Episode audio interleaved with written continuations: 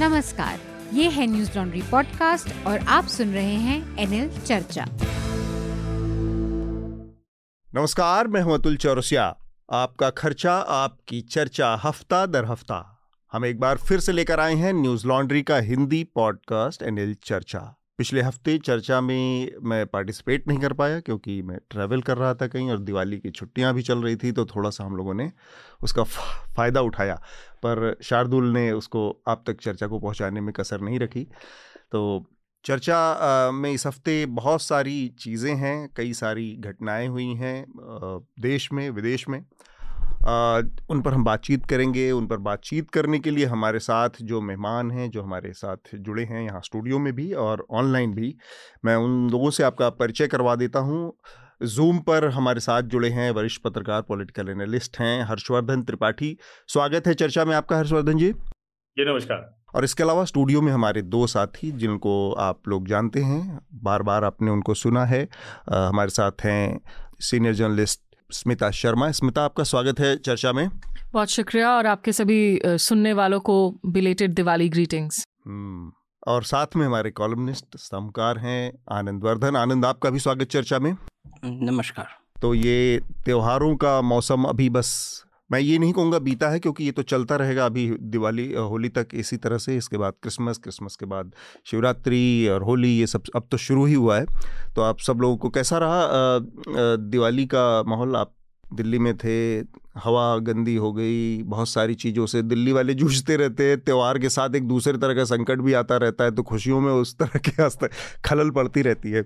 आनंद? नहीं इस बार दिवाली थोड़ी थोड़ी जल्दी आई थी। हाँ। तो उसके कारण मेरे ख्याल से उतना असर नहीं पड़ा है इस बार क्योंकि जल्दी है तो मौसम भी थोड़ा सा उसको न्यूट्रलाइज किया है उसको। विंड स्पीड भी हम्म। शायद इस बार तेज थी थोड़ा सा तो उस तरह का स्मॉग नवंबर में जब दिवाली आती है तब ज़्यादा प्रभाव पड़ता है। हम लोगों की मुझे लगता है ना बेंचमार्क्स हम लोगों ने इतनी कम कर दी है ज़िंदगी जीने के लिए और इतने मुख हम थिक स्किन्ड हो गए हैं रेजिस्टेंस बढ़ गई है कि दूसरे सालों के मुकाबले लग रहा है कि ये दिवाली काफ़ी साफ़ थी। अच्छी, अच्छी लेकिन लोगों ने जो है निश्चित हम्म। रूप से एक पैंडेमिक के बाद जिस जोशो खरोश के साथ ज़बरदस्त तरीके से कार्ड पार्टियों से लेकर तमाम पार्टियाँ की हैं वो थकान हमारी आवाजों में शायद अभी महसूस हो रही हो हाँ। अतुल। अगले दिन वो जो लोगों लोग लापता थे मतलब वैसे तो व्हाट्सअप करा रहा था लोगों के मैसेज से लेकिन बाकी लोग इन जनरल गायब थे तो लग रहा था कि रात में जुआ लोगों ने खूब ठीक से खेला इतना इतना मैसेज भेजा इतनी पार्टियाँ की कि व्हाट्सएप बैठ ही गया। मतलब क्या बताएँ। हाँ अगले दो दिन उसके बाद वो बैठा रहा वो भी दो घंटे के लिए एक संकट था। आपने कैसे बनाई दिवाली हर्षवर्धन जी? नहीं नहीं अतुल जी मैं तो चला गया प्रयागराज। गुड और मैं भी दिल्ली से बाहर ही चला गया था मूल तो यही कि घर पे कोशिश करते हैं कि कम से कम होली दिवाली में एक त्योहार घर पे हो हम्म। और चूँकि पिताजी के निधन के बाद ये पहली दीपावली थी तो हम लोगों को दीपावली मनानी नहीं थी। लेकिन घर पे सब लोग साथ रहे तो इसलिए मैं चला गया और हाँ ठीक बात है कि वहाँ हमें आसमान नहीं देखना पड़ रहा था वहाँ खूब पटाखे फूट रहे थे। हम्म। लेकिन कोई आसमान देखने की ज़रूरत नहीं थी। हम्म। क्योंकि यहाँ तो बहुत बुरा हाल है अभी भी बुरा हाल है। मैं हाँ। नोएडा में हूँ यहाँ भी बहुत बुरा हाल है। जैसा स्मिता ने कहा कि हम लोगों ने इतना नीचे सेट कर दिया है अपना हिसाब किताब की साढ़े तीन सौ भी हमको लगता है बड़ा अच्छा बीत गया यार इस बार दिवाली। हाँ दरअसल एक बार वो हमने देखा है ना पाँच सौ वाला। हाँ, तो तब से पाँच सौ का है वो साढ़े सात सौ के आसपास था एक बार तो। एक एक दिन के लिए पूरा साढ़े सात सौ के आसपास चला गया था। तो जो विषय हैं और कुछ अनाउंसमेंट हैं उनके बारे में जल्दी जल्दी मैं जल, वो कर देता हूँ और फिर हम अपनी चर्चा को आगे बढ़ाते हैं। एक तो ये हमारे जो पॉडकास्ट से रिलेटेड लोगों के जो क्वेरीज है या जो लेटर्स हैं, उनको हम पढ़ते भी हैं इसमें तो वो उस भेजने के लिए आप लोगों से बार बार मैं कहता हूँ, फिर भी फिर इस बार भी याद दिलाना चाह रहा हूँ कि podcast at newslaundry dot com पर आप सीधे हमें अपने जो सुझाव हैं या जो आपकी राय है, वो भेज सकते हैं, क्योंकि हम नॉर्मली चर्चा में उनको पढ़ते हैं, उनको साझा करते हैं, बाकी व्यूवर्स के जो हमारे श्रोता हैं उनके साथ तो इसका इस्तेमाल करें आप लोग। और, जो न्यूज़ लॉन्ड्री की मर्चेंडाइज है, उसमें दिवाली से रिलेटेड कई सारे हैम्पर्स हैं और चीज़ नई नई चीज़ें अवेलेबल हैं तो उनको आप देख सकते हैं अपने गिफ्टिंग के लिए, दिवाली गिफ्ट्स के लिए और आगे भी, क्योंकि अब तो गिफ्ट का मौसम ही आ रहा है, चल रहा है, चलेगा। तो न्यूज़ लॉन्ड्री के गिफ्ट हैम्पर्स इसमें बहुत आपकी मदद कर सकते हैं। हमारा नया अनिल सेना प्रोजेक्ट है, जो कि गुजरात और हिमाचल प्रदेश के चुनावों से जुड़ा है। इसमें हमारे रिपोर्टर्स ग्राउंड पर होंगे। इलेक्शन को कवर करेंगे, ज़मीनी हालात को कवर करेंगे, जो भी राजनीतिक करवट ले रही है राजनीति, उसके बारे में आप लोगों को साझा करेंगे। इसके अलावा अनदर इलेक्शन शो भी है इसका हिस्सा। तो हमारे इस एन एल प्रोजेक्ट को आप समर्थन दे सकते हैं। जो घटनाएँ हुई हैं इस हफ़्ते, मैं उनके बारे में एक बार सरसरी तौर पर आप लोगों को जानकारी दे दूँ। द वायर और मेटा जो कि फेसबुक की पेरेंट्स कंपनी है फेसबुक इंस्टाग्राम की उनके साथ उनकी लेकर एक रिपोर्ट को लेकर जो खींचतान चल रही थी, उसमें द वायर ने अपनी स्टोरी को वापस ले लिया है। उन्होंने एक माफ़ीनामा भी प्रकाशित किया है। अब वो लड़ाई वहाँ से थोड़ा सा आगे बढ़ती दिख रही है, क्योंकि इस स्टोरी में ये दावा जो किया गया था कि भारतीय जनता पार्टी के जो आईटी सेल के चीफ हैं अमित मालविया, उनका भी उसमें ज़िक्र था। तो अमित मालविया का एक स्टेटमेंट आया है, बयान आया है इस स्टोरी के ऊपर कि वो इस मामले में वायर के खिलाफ एक क्रिमिनल प्रोसीजर और डेफेमेशन सूट दाखिल करेंगे, मानहानि का मुकदमा दायर करेंगे। इस पर भी वायर ने अपने एक, अपनी तरफ़ से एक टिप्पणी दी है। हम कोशिश करेंगे कि इस मुद्दे पर थोड़ा सा इसके और पहलुओं को खंगालें। इसके अलावा एक बड़ा जो चर्चा रही पिछले पूरे हफ़्ते वो है अरविंद केजरीवाल, जो दिल्ली के मुख्यमंत्री हैं। उन्होंने एक बड़ा शगुफा छोड़ा और उस शगुफे के कारण पूरे देश में कम से कम media, television media, visual media और सोशल मीडिया का जो मंच है, जहाँ पर सबसे ज़्यादा आवाज़ें आती हैं, जहाँ पर सबसे ज़्यादा तू तू मैं की स्थिति बनती है, वहाँ पर उसकी चर्चा रही। उन्होंने मांग की कि जो भारत की करेंसी है, जो नोट्स हैं, उन पर गांधी जी के साथ साथ लक्ष्मी और गणेश जी की मूर्ति की तस्वीर भी होनी चाहिए। और उनका ये तर्क था कि इससे जो हमें आशीर्वाद मिलेगा लक्ष्मी जी के, गणेश जी की तस्वीर छापने से, उससे देश की अर्थव्यवस्था को ताकत मिलेगी और उसमें सुधार होगा।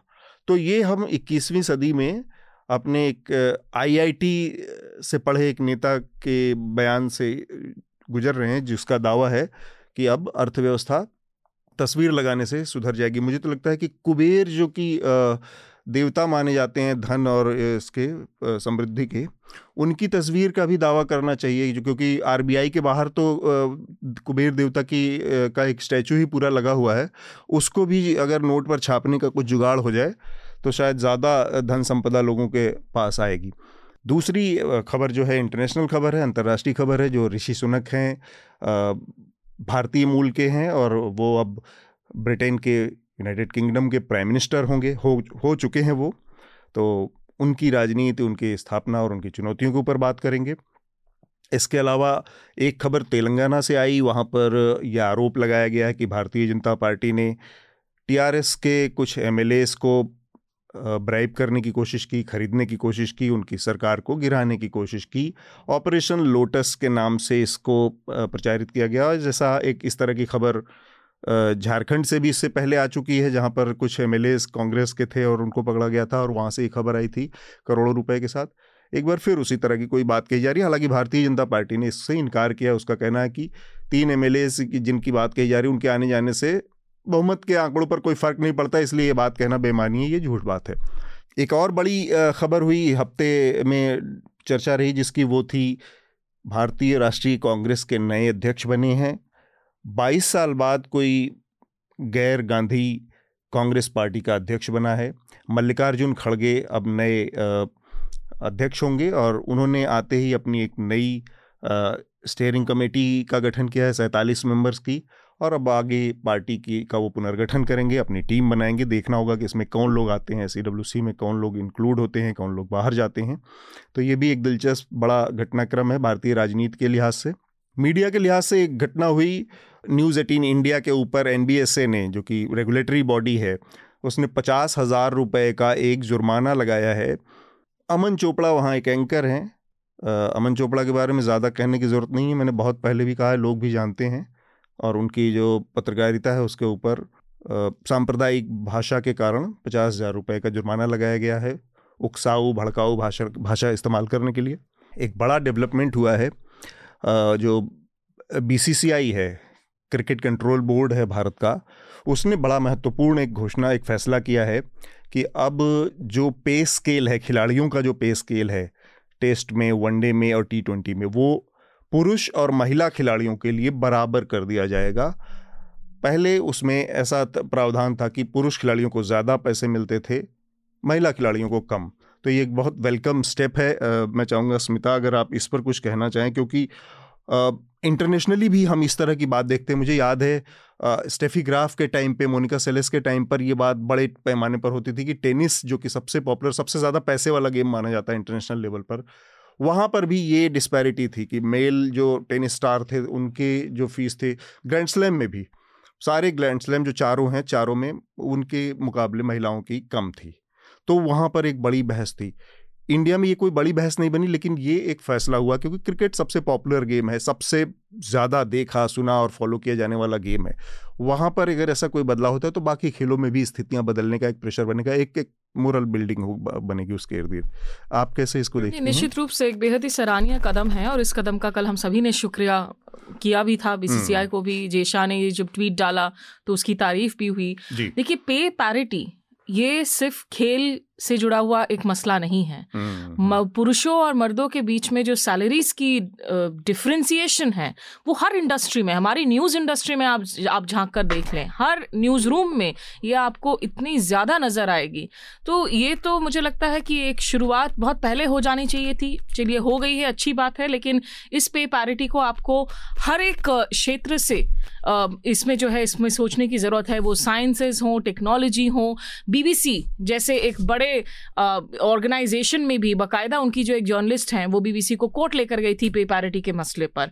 तो ये अंतर्राष्ट्रीय स्तर पर भी सिर्फ़ विकासशील देशों का ही मसला नहीं है विकसित हाँ। देशों में भी ये और खास करके ऐसे वक्त में जब women have been breaking the ice ceiling after so much of difficulties मुझे लगता है इस पर सारे क्षेत्रों में ही गौर करने की ज़रूरत है लेकिन एक अच्छी शुरुआत ज़रूर है। दो तीन और खबरें जल्दी जल्दी मैं उनका ज़िक्र कर दूँ।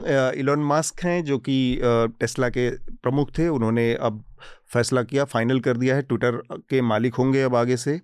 और आते ही उन्होंने कुछ बड़े फैसले किए हैं, जिसमें टॉप जितने एग्जीक्यूटिव्स हैं और उसमें सीईओ पराग अग्रवाल जो भारतीय मूल के थे, उनके सीएफओ ट्विटर, इन सबको उन्होंने बाहर का रास्ता दिखा दिया है। देखते हैं आगे ये किस तरह से आकार लेता है। जी जिनपिंग जो कि चाइना के राष्ट्रपति हैं उन्होंने भी एक महत्वपूर्ण कदम के तहत पहली बार एक बदलाव हुआ है वहाँ की पूरी राजनीति में, और तीसरा टर्म उनका शुरू हुआ है। थर्ड टर्म, इससे पहले वहाँ पर नियम था, दो टर्म होते थे प्रेसिडेंट के तो ये एक अभूतपूर्व बदलाव हुआ है। इसके साथ ही वहाँ की राजनीति में एक नए युग की शुरुआत हुई, ये माना जा रहा है कि माओ के बाद सी जिनपिंग, वो पहले नेता हैं जो कि इतने बड़े पैमाने पर वहाँ पर हेर फेर करके, फेरबदल करके सत्ता के ऊपर काबिज हुए हैं। हमारी जो बातचीत है, उसमें सबसे पहला जो विषय है, मैं ऋषि सुनक के मसले पर बातचीत करना चाह रहा था। हर्षवर्धन जी हमारे साथ हैं और सी एन बी सी आवाज़ में काफ़ी समय तक आपने काम किया है। इकोनॉमी के मसलों को, अर्थशास्त्र के मसलों को भी आप बाज़ार के मसलों को भी समझते, देखते रहे हैं। तो क्या सलाह है कि अब इन्फोसिस के शेयर भारतीय जनता बटोर ले? देखिए ये तो बड़ा स्वाभाविक सा होगा सबसे कहते हैं सबसे साफ़ दिखने वाला है हाँ. कि इन्फोसिस के कुछ जिसको हम कहें कि जो यूके में ब्रिटेन में जो उनके काम धाम है वो दुरुस्त होंगे लेकिन आमतौर पर मुझे लगता है कि जो वेस्ट में पॉलिटिशियंस इससे सीधे तौर पर बचते हैं हम्म। तो शायद कुछ बचाने की भी कोशिश होगी हो सकता है कि ऐसा कुछ ना हो लेकिन निश्चित तौर पर एक सेंटिमेंटल उनको बूस्ट तो मिलेगा लेकिन जब हम ऋषि सुनक की बात करते हैं, और चूँकि भारत में लोगों को गर्व है कि वो भारतवंशी हैं, हिंदू हैं, कलावा बांधते हैं, गौ पूजा भी करते हैं तो इसके दोनों तरफ़ के पहलुओं पर चर्चा हो रही है। लेकिन यहाँ कई और तरह के जिसको हम कहते हैं ना भारत तो अद्भुत देश है पंडोरा बॉक्स खुल जाता है। तो उन्होंने कहा भाई ऋषि सुनक बन गया। तो वो ऐसी साहब कह रहे हैं कि हिजाब वाली लड़की को भी पीएम बनाए। तो भैया भारत उदार देश है लोकतंत्र है तो हिजाब वाली लड़की क्यों बनाना? मुस्लिम लड़की कोई योग्य होगी तो कभी बन जाएगी। लेकिन उसमें हिजाब वाली क्यों बनाना? और ऋषि के पास बहुत गंभीर चुनौतियों का एक कहें कि अंबार सामने खड़ा है। हम्म। क्योंकि ऐसा नहीं है कि वो कोई सरकार से बाहर थे पहले भी ट्रेजरी का जिम्मा उनके पास था। और पिछली बार जब वो नहीं बन पाए तो उसके पीछे वजह ये थी कि उनको लग रहा था कि कोई प्योर ब्रिटिश नहीं है, कोई वाइट नहीं है। एक तरह से मजबूरी में उनको प्रधानमंत्री बनाया गया है। तो ये कोई बहुत ब्रिटिशर्स के, वहाँ के जो वहाँ के पार्लियामेंटेरियन है, उनका कोई बहुत अपना खुशी खुशी वाला फैसला नहीं है। बहुत मुश्किलों के बाद बने हैं। एक अच्छी बात है कि जो हम लोगों के संदर्भ के लिहाज से देखें तो ब्रिटेन और पूरा यूरोप, वो नए मार्केट खोज रहा है। और हो सकता है कि उस लिहाज से हमें कुछ वहाँ सफलता मिले, हमें कुछ बेहतरी मिले, क्योंकि सबको ये लगता है कि चाइना का एक ऑल्टरनेटिव खोजना चाहिए स्पेशली सप्लाई चेन के मामले में मैन्युफैक्चरिंग के मामले में। बहुत सी कंपनियाँ आई भी हैं। और अभी जो नरेंद्र मोदी और ऋषि सुनक के बीच में बातचीत हुई है तो उसमें एफटीए की बात भी की गई है तो एक बैलेंस फ्री ट्रेड एग्रीमेंट की बात की गई है तो हम ये उम्मीद करते हैं कि ये इस पक्ष में ठीक होगा। ब्रिटेन के संदर्भ में जहाँ तक है तो अभी अमेरिका और एक जो कहें कि ताकतवर देशों के समूह के साथ चलते हुए जो ब्रिटेन को प्रिविलेज मिलते थे, अब वो प्रिविलेज मिलते हुए नहीं दिख रहे हैं। इंडिपेंडेंट पॉलिसी बनेगी क्या? ब्रेक्सिट के बाद जो उनको नुकसान हुआ, एक तरह से कहें कि वो ज़्यादा एक सिकुड़ते चले गए अपने दायरे में तो क्या वो बाहर निकल पाएँगे क्या? सही मायने में वो लिबरल उदार हो पाएँगे क्या? और एक जो, जिसको हम बार बार यहाँ के संदर्भ में कहें तो जो फ्री कल्चर है रेवड़ी कल्चर है, उससे बाहर ऋषि निकाल पाएँगे क्या ब्रिटेन को? अगर ये सब कर पाएँगे तो शायद वो देश की अर्थव्यवस्था को कुछ पटरी पर ला पाए, वरना जैसे हम लोग खुश हो रहे हैं, कल को ये भी कहा जा सकता है कि देखिए एक इंडियन ओरिजिन का आदमी था वो हम्म। ब्रिटेन को नहीं संभाल सका तो हम्म। चुनौतियाँ बहुत सी हैं भारत के लिए भी वहाँ बहुत सी खबरें हैं हम उम्मीद से देखते हैं और हम यही सोचते हैं कि कुछ बेहतर करेंगे ऋषि क्योंकि उनको अनुभव भी है और अपने विरोधियों को भी वो साथ लेकर हम्म। चल रहे हैं ठीक बात ऋषि सुनक के मामले को पे हम थोड़ा विशेष बातचीत करना चाह रहे थे क्योंकि उसका भारतीय एक संदर्भ भी है उनसे लेकिन मैं इस बातचीत में जो कि पॉपुलर नैरेटिव जो यहाँ पर चल रहा है या सोशल मीडिया का जो चल रहा है वह उसको हिंदू, हिंदी और इस नज़रिए से थोड़ा हटा के इस वाली बहस में न जाके मैं इसको थोड़ा सा दूसरी जो उनकी असल चुनौतियाँ हैं, मसलन ब्रिटेन ने पिछले दो महीनों में तीन प्रधानमंत्री देख लिए। पिछले छः अगर साल का रिकॉर्ड देखें तो छः साल में पाँच प्रधानमंत्री देख लिए।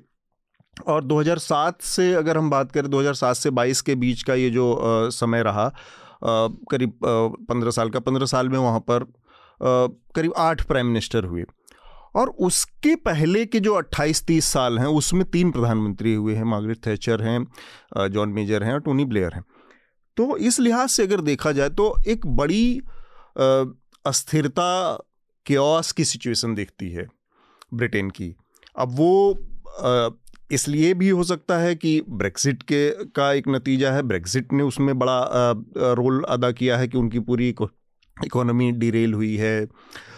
जो पॉपुलिस्ट स्कीम की बात कर रहे हैं हर्षवर्धन इशारा कर रहे हैं कि रेबडी कल्चर या वो, मुझे उसके बारे में बहुत ज़्यादा नहीं, स्मिता, आप चूँकि फॉलो करती हैं फॉरेन अफेयर तो आप शायद उस पर ज़्यादा रोशनी डाल पाएँगी और आनंद भी बता सकते हैं।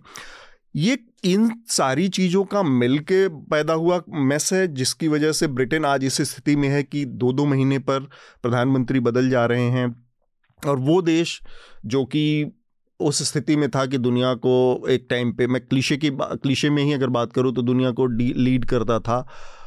पर यह बड़ी नेचुरल अवस्था है कि आपकी जो प्रॉस्पेरिटी थी, आपकी जो समृद्धि थी, वो उस समृद्धि का एक बड़ा हिस्सा कॉलोनी कॉलोनियल लूट कहें या वहाँ का जो वो था, उसका, उसकी वजह से रिफ्लेक्ट हो रही थी। और ये ऑलमोस्ट पूरे यूरोप के बारे में सच है कि सबकी कॉलोनियाँ थी वो। अदरवाइज़ प्रोडक्टिविटी के लेवल पे और उसके स्तर पे देखें तो यूरोप खुद ना तो उतना बड़ा बाज़ार था ना तो उतनी बड़ी उसकी प्रोडक्टिविटी थी, ना खुद उसके अपने संसाधन इतने थे जिस तरह की समृद्धि वहाँ पर दिखती है। सो so कॉल्ड जो डेवलप्ड वर्ल्ड है, उसकी समृद्धि में इन पहियों का बड़ा योगदान था जो कॉलोनियल रूट्स से आती थी। तो वो जाने के बाद धीरे धीरे धीरे जब वो लेगेसी ख़त्म हो रही है, तब ये दिन यूरोप को देखना ही देखना था। ये अनअवॉइडेबल सिचुएशन थी। इकोनॉमिक्स के टर्म में आप चाहे कुछ भी कहें क्या सच है? कितनी कितना इसमें उनकी अभी की पॉलिसी का हाथ है और कितना उसमें इस रियलिटी का हाथ है? कि अब दुनिया उस तरह से कोलोनाइज नहीं है, अब आपको कहीं और से उठा के लाने की छूट नहीं है। नहीं it's a mixed bag Atul मतलब खैर मैं I am not an economist with that disclaimer लेकिन ये तमाम चीज़ें हैं। ऐसा कहना कि उसकी पूरी की पूरी जो वेल्थ है आज ब्रिटेन की यूरोप की वो सिर्फ़ और सिर्फ़ एक कलोनियल पास की वजह से Not वो भी एक सिंप्लीफाई करना hmm. होगा। वहाँ एक आप इंडस्ट्रियल रेवोल्यूशन की बात हाँ, हाँ। करें आप विज्ञान की बात करें तकनीक की बात करें शिक्षा की बात करें इन सब मसलों पर देर इज़ अ रीज़न जिस तरह से काम हुए हैं विकास हुआ है और ब्रिटेन जो जी सेवन देशों के जो दुनिया के सबसे विकसित देशों की जो सात अर्थव्यवस्थाएँ हैं, उसमें शामिल हैं। देखिए, ये एक दो तीन चीज़ें हैं ब्रिटेन की। एक तो ब्रिटेन का अपना जो समाज है, उसमें धीरे धीरे चर्निंग्स तो आई हैं। लेकिन ये चर्निंग्स ऐसी नहीं आई हैं कि बिल्कुल जो है वहाँ पर ए, एक तरह से कलर रेवोल्यूशन हो गया है या एक सिंक्रेटिक कल्चर वहाँ धीरे धीरे बना है। डायस्पोरा वहाँ जो इमिग्रेंट्स हैं ऋषि सुनक की स्टोरी को लेकर हम इतनी ज़्यादा लड़ाइयाँ कर रहे हैं कि वो इंडियन हाँ। ओरिजिन है वो पाकिस्तानी ओरिजिन है दक्षिण एशियाई आइडेंटिटी है उनकी। वो फ़र्स्ट प्रैक्टिसिंग हिंदू प्रधानमंत्री ज़रूर बने हैं। फ़र्स्ट अश्वेत प्रधानमंत्री बने हैं ब्रिटेन के। ये स्टोरी इमिग्रेंट्स की स्टोरी है। कि जो इमिग्रेंट्स वहाँ जाकर और उन इमिग्रेंट्स में भी हमें ये याद रखना होगा कि ऋषि सुनक कोई बहुत साधारण बैकग्राउंड से नहीं आते हैं exactly. उनकी और उनकी जो पत्नी है अक्षता मूर्ति जो नारायण मूर्ति की बेटी, बेटी है, है इनकी जो वेल्थ है निजी वेल्थ वो 700 मिलियन पाउंड की है जो किंग चार्ल्स थ्री की निजी जो वेल्थ है उससे कहीं ज़्यादा है, है। हम्म। तो जो तमाम तरीके के ब्रिटेन की जो लगातार राजनीति में जो उथल पुथल आ रही है और ब्रेक्सिट के बाद से निश्चित रूप से ब्रेक्सिट में जिस तरीके के सपने दिखाए गए कि भाई ब्रेक्सिट हो जाएगा एक नया सुनहरा अध्याय शुरू हो जाएगा वो यूरोप की उस रेस्ट ऑफ़ द इकोनॉमी से हटकर आप उस तरह से डिलीवर आप नहीं कर पाए। पैंडेमिक हो गया। पैंडेमिक की मार के दौरान इनफैक्ट अपने ही जो एक तरीके से इनके गुरु थे ऋषि सुनाक उनकी जब नौकरी गई जावेद की ऋषि सुनाक को वहाँ पे फाइनेंस मिनिस्ट्री का भार हाँ। दिया गया। उन्होंने स्पेंडिंग्स करना जो है स्पेंडिंग्स का रूट अपनाया कि कैसे स्पेंड करके इकोनॉमी को वापस से जो है आप रास्ते में आप लेकर आ सकें। हम्म। और प्लस अभी जो है पूरे के पूरे यूक्रेन और रूस के युद्ध का जो साया है वो लगातार मंडराया जा रहा है। यूके के अगर आप ज़्यादातर मंत्रियों के ट्विटर हैंडल्स पर जाएँगे तो वहाँ बड़े बड़े बैनर्स में आपको नज़र आएगा यूके फॉर यूक्रेन तो the whole world has been in a stage और जगह जगह जहाँ पर जिस तरह से कंजर्वेटिव राइट विंग गवर्नमेंट्स की राइज हुई हैं आप देखेंगे कि वहाँ पर वो चुनावों में आते तो हैं कि फिजिकली हम कंजर्वेटिव हैं बोलकर इन वादों के साथ में लेकिन ऐसा नहीं है कि वहाँ पे अर्थनीतियों और अर्थव्यवस्थाओं को कोई जादुई पिल दे पा रहे हैं कि आकर रातों रात जो हमने कोई जादुई पिल दे दिया आप चुनाव में तो आपने नेशनलिज्म को मिक्स कर दिया with a physical conservative policy ये नहीं रंग ला रहा है और ये सिर्फ़ ब्रिटेन की नहीं है ये काफ़ी सारी ऐसे दूसरे देश हैं जहाँ पर ये देखने को मिल रहा है। तो इन तमाम आ, मसलों के बीच में देखिए ऋषि सुनोक के लिए ये एक क्राउन ऑफ़ थॉर्न्स है। हम्म, और जैसा इन्होंने कहा हर्षवर्धन जी ने हमें ये याद रखना होगा कि वो इस वक्त ब्रिटेन के लोगों की चॉइस नहीं है। वो टोरीज जो कंजर्वेटिव पार्टी हैं हम्म। उनकी भी फ़र्स्ट चॉइस नहीं है। टोरीज ने सबसे पहले टोरीज ने और ब्रिटेन के लोगों ने बोरिस जॉनसन को चुना। उसके बाद टोरीज ने लिस्ट ट्रस्ट को चुना, को चुना। अभी भी पेनी मोडो की बात चल रही थी। पेनी मोडो ने जब वापस लिया बोजो की बात एक बार फिर से चलने लगी। तो टोरीज ने इस वक्त ऋषि सुनक को ज़रूर चुना है। सवाल ये होगा कि अगले एक तो ऋषि सुनक कितने दिनों तक ऑफ़िस में टिक पाते हैं? दूसरा जो उनकी पार्टी है जब ब्रिटेन चुनावों में जाता है इलेक्शंस के लिए बढ़ रहा होता है क्या उस वक्त भी वो ऋषि सुनक पर भरोसा करेंगे to lead the party into election और क्या लोगों का विश्वास उस वक्त वो अपने काम के ज़रिए जीत पाएँगे? Rishi Sunak at the end of the day is वो अभी जो भी पॉलिसियाँ बनाएँगे देखिए एक बात जिससे मैं डिफर करती हूँ जो बैलेंस्ड एफ़ की बात कर रहे हैं क्योंकि उन्होंने आने के साथ ही स्वेला ब्रेवरमैन को रीअपॉइंट किया एज होम सेक्रेटरी कुछ ही दिन पहले स्वेला ब्रेवरमैन ने बहुत विवादास्पद बयान दिए थे एफटीओ को लेकर भारत से आए ओवरस्टेइंग इलीगल इमिग्रेंट्स को लेकर प्लस कलोनियल पास्ट को लेकर उन्होंने जिस तरीके से गुमान ज़ाहिर किया था कि मुझे हम्म, तो इस पर और वो भी इंडियन ओरिजिन की है उनकी भी गोवा में उनकी मूल है हम्म। जड़े हैं। तो उनको तुरंत रीअपॉइंट करके उनकी अगर आप कैबिनेट को देखें इस वक्त ऋषि सुनक की तो उसकी काफ़ी क्रिटिसिज्म चल रही है। हाँ, चल रही है। तो it it's almost like an old wine in a new bottle या फिर बहुत ज़्यादा ये नहीं है। तो हमें देखना होगा कि आगे जो है वो किस तरह से आखिर स्थिति को इस वक्त वो संभाल संभाल पाते हैं। एक इसमें एक चीज़ है कि लिज ट्रस्ट वाले के डिज़ास्टर के बाद जिस तरह जिस सिचुएशन में अभी आए हैं तो वो जो स्थिरता वाला मसला है कि ये टिकेंगे कि नहीं सबके दिमाग में ये सवाल है लेकिन जो स्थितियों को अगर का आकलन किया जाए तो टोरीज की मजबूरी है इनको बनाए रखना और दे वो इलेक्शन में नहीं जा सकते इस स्थिति में अभी इलेक्शन में जा नहीं सकते क्योंकि जो स्थिति है जिस तरह का सेंटिमेंट है वो उनको लिए उल्टा पड़ेगा तो उस स्थिति के हिसाब से तो ऋषि सोनक का बने रहना कोई बहुत बड़ी चुनौती नहीं दिखती है। ऑफ़िस में बना बनाए और पार्टी बनाए तो रखेंगे। हाँ पब्लिक सेंटीमेंट उसका डिफरेंस हो सकता है इसलिए वो चुनाव में भी नहीं जा जा रहे हैं। लेकिन ये एक बड़ा मसला है और मैं उस बात पर थोड़ा सा इसलिए जो शुरुआत में मैंने कि उसको थोड़ा इलेबोरेट करना चाह रहा था कि मैं इसको हिंदी या हिंदू वाले उसमें नहीं ले जाना चाहता क्योंकि अगर वो एक अश्वेत पहला आदमी बना है एक तो ये कहा जाता कि एक एक पोइटिक जस्टिस या क्रूर न्याय का जो पहिया होता है कि एक टाइम पर जिस जिस भारत के बारे में बहुत सारी बातें कही गई थी कि यह असफल हो जाएगा या ये नहीं सरवाइव कर पाएगा आज़ादी के समय। और चर्चिल जैसे लोग थे जो कि वाइट सुप्रीमेसिस जैसे लोग थे जिनके जिनके दिमाग में था जो भारत उस, को और हाँ, हिंदू धर्म को बीस्टली शब्द हाँ, से डिफाइन करते डिफाइन करते। तो उस लिहाज से देखा जाए तो ऋषि सुनक का वहाँ पहुँचना एक तरह का पोइटिक जस्टिस जैसा है कि अब उनको उनको उस उस व्यवस्था को सुधारना है जो कि पूरी तरह से मैस में दिख रही है। सुहासिनी हैदर ने ट्वीट किया था from Raj to Rishi it was a very good caption Sanjay Balu की एक आर्टिकल में हेडलाइन लिखा गया फ्रॉम 10 ब्राउनिंग स्ट्रीट लेकिन देखिए यहाँ पे भी मैं लोगों को बस थोड़ा सा याद रखना चाहूँगी कि ऋषि सुनक को लेकर हम जिस तरह से शोर कर रहे हैं आज की तारीख में कम से कम ऐसे दो सौ मतलब यू नो आप पच्चीस देशों में कम से कम इंडियन ओरिजिन के लोग टॉप पोजिशन पर हैं। दस देशों में वो बाकायदा लीड कर चुके हैं एज प्राइम मिनिस्टर्स या हेड ऑफ़ स्टेट या गवर्नमेंट आयरलैंड आयरलैंड में भी आपकी इंडियन ओरिजिन के लियो वराडा हैं। आप पोर्चुगल चले जाएँ मॉरिशस चले जाएँ। अमेरिका में कमला हैरिस इस वक्त वाइस प्रेसिडेंट बनी हुई है। लेकिन हाँ निश्चित रूप से जब आप प्रधानमंत्री बन जाते हैं एक विकसित देश का तो उस पर शोर शराबा ज़्यादा होना जो है वो लाजमी है। और दूसरा ये कि ब्रिटेन का प्राइम मिनिस्टर अगर ऋषि सुनक बने हैं तो इसमें वो जो नज़रिया उसको थोड़ा सा मैं यहाँ पर वो करना चाह रहा था कि इसमें ब्रिटिश समाज की वहाँ की पॉलिटिक्स की वहाँ की जो टॉलरेंस आप जो भी कह लीजिए उनकी सहिष्णुता की सहनशीलता की या उनकी एक्सेप्टेंस की उसकी बहादुरी है उसकी खासियत है उसकी तारीफ़ है कि उसने ये काम किया है। इसमें हम नहीं उसमें भी अतुल अभी हमें देखना पड़ेगा जब तक जनरल इलेक्शंस नहीं होते।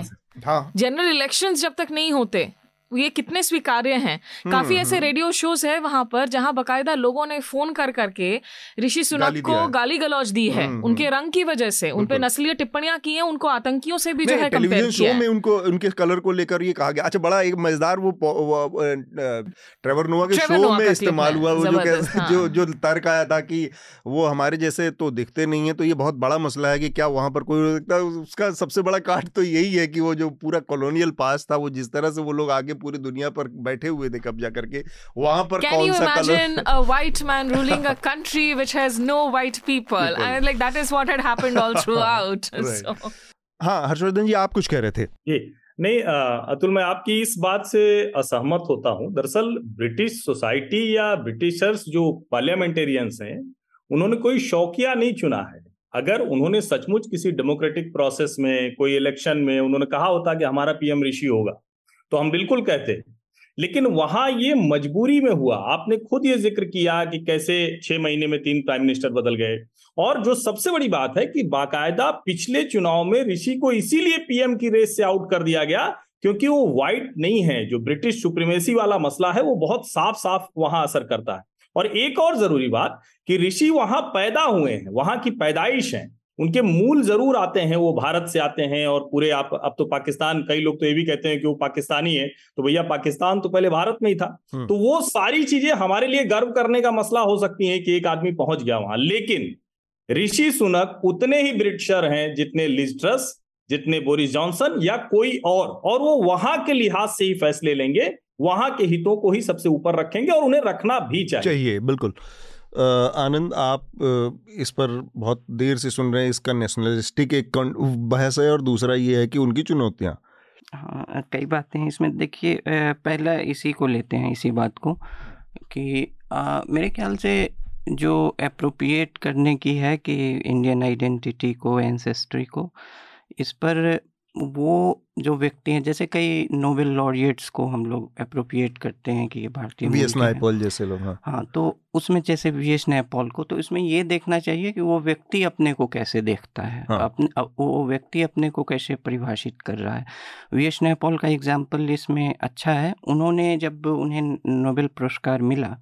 तो एक कस्टमरी नोट दिया जाता है कि मैं यह पुरस्कार स्वीकार कर रहा हूँ। एक दो तीन वाक्यों का एक स्वीकृति नोट होता है। जी। उसमें उन्होंने कहा लिखा था कि यह इंग्लैंड जो मेरा घर है हम्म। और भारत जो कि मेरे पूर्वजों का घर है दोनों के लिए ट्रिब्यूट है। हम्म। तो उन्होंने त्रिनिडाड जहाँ वो पले बढ़े थे कम से कम ऑक्सफोर्ड आने से पहले तक उसको बिल्कुल गायब कर दिया। हम्म। लेकिन भारत को अपने पूर्वजों के देश के रूप में स्वीकार किया था उस नोट में।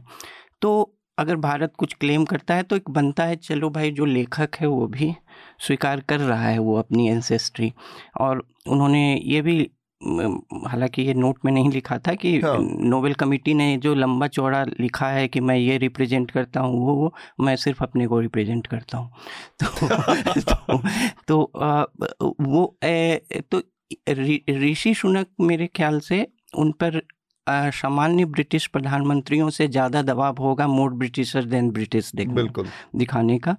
और जैसे संजय बारू का ज़िक्र हुआ जब वो बने नहीं थे जब उनकी उनका की स्पर्धा लिस्ट्रस से चल रही थी उस समय लिखा था उन्होंने कि जैसे भारतीय मूल के और भी जगह राजनीतिक पदों पर व्यक्ति रहे हैं फिजी में रहे हैं पूरा कैरिबियन में त्रिनिडाड गोवा वगैरह मॉरिसस मॉरिसस फिर इधर आ जाइए तो तो ये सब जो है वो आपने सही कहा कि कॉलोनियल पास्ट होने की वजह से ये थोड़ा सा ज़्यादा हाईलाइटेड हुआ है और वो जो समीकरणों का का जो रिवर्स हो जाना रिवर्स है, हो गया हाँ। तो वो एक सेंटिमेंटल वैल्यू की चीज़ है।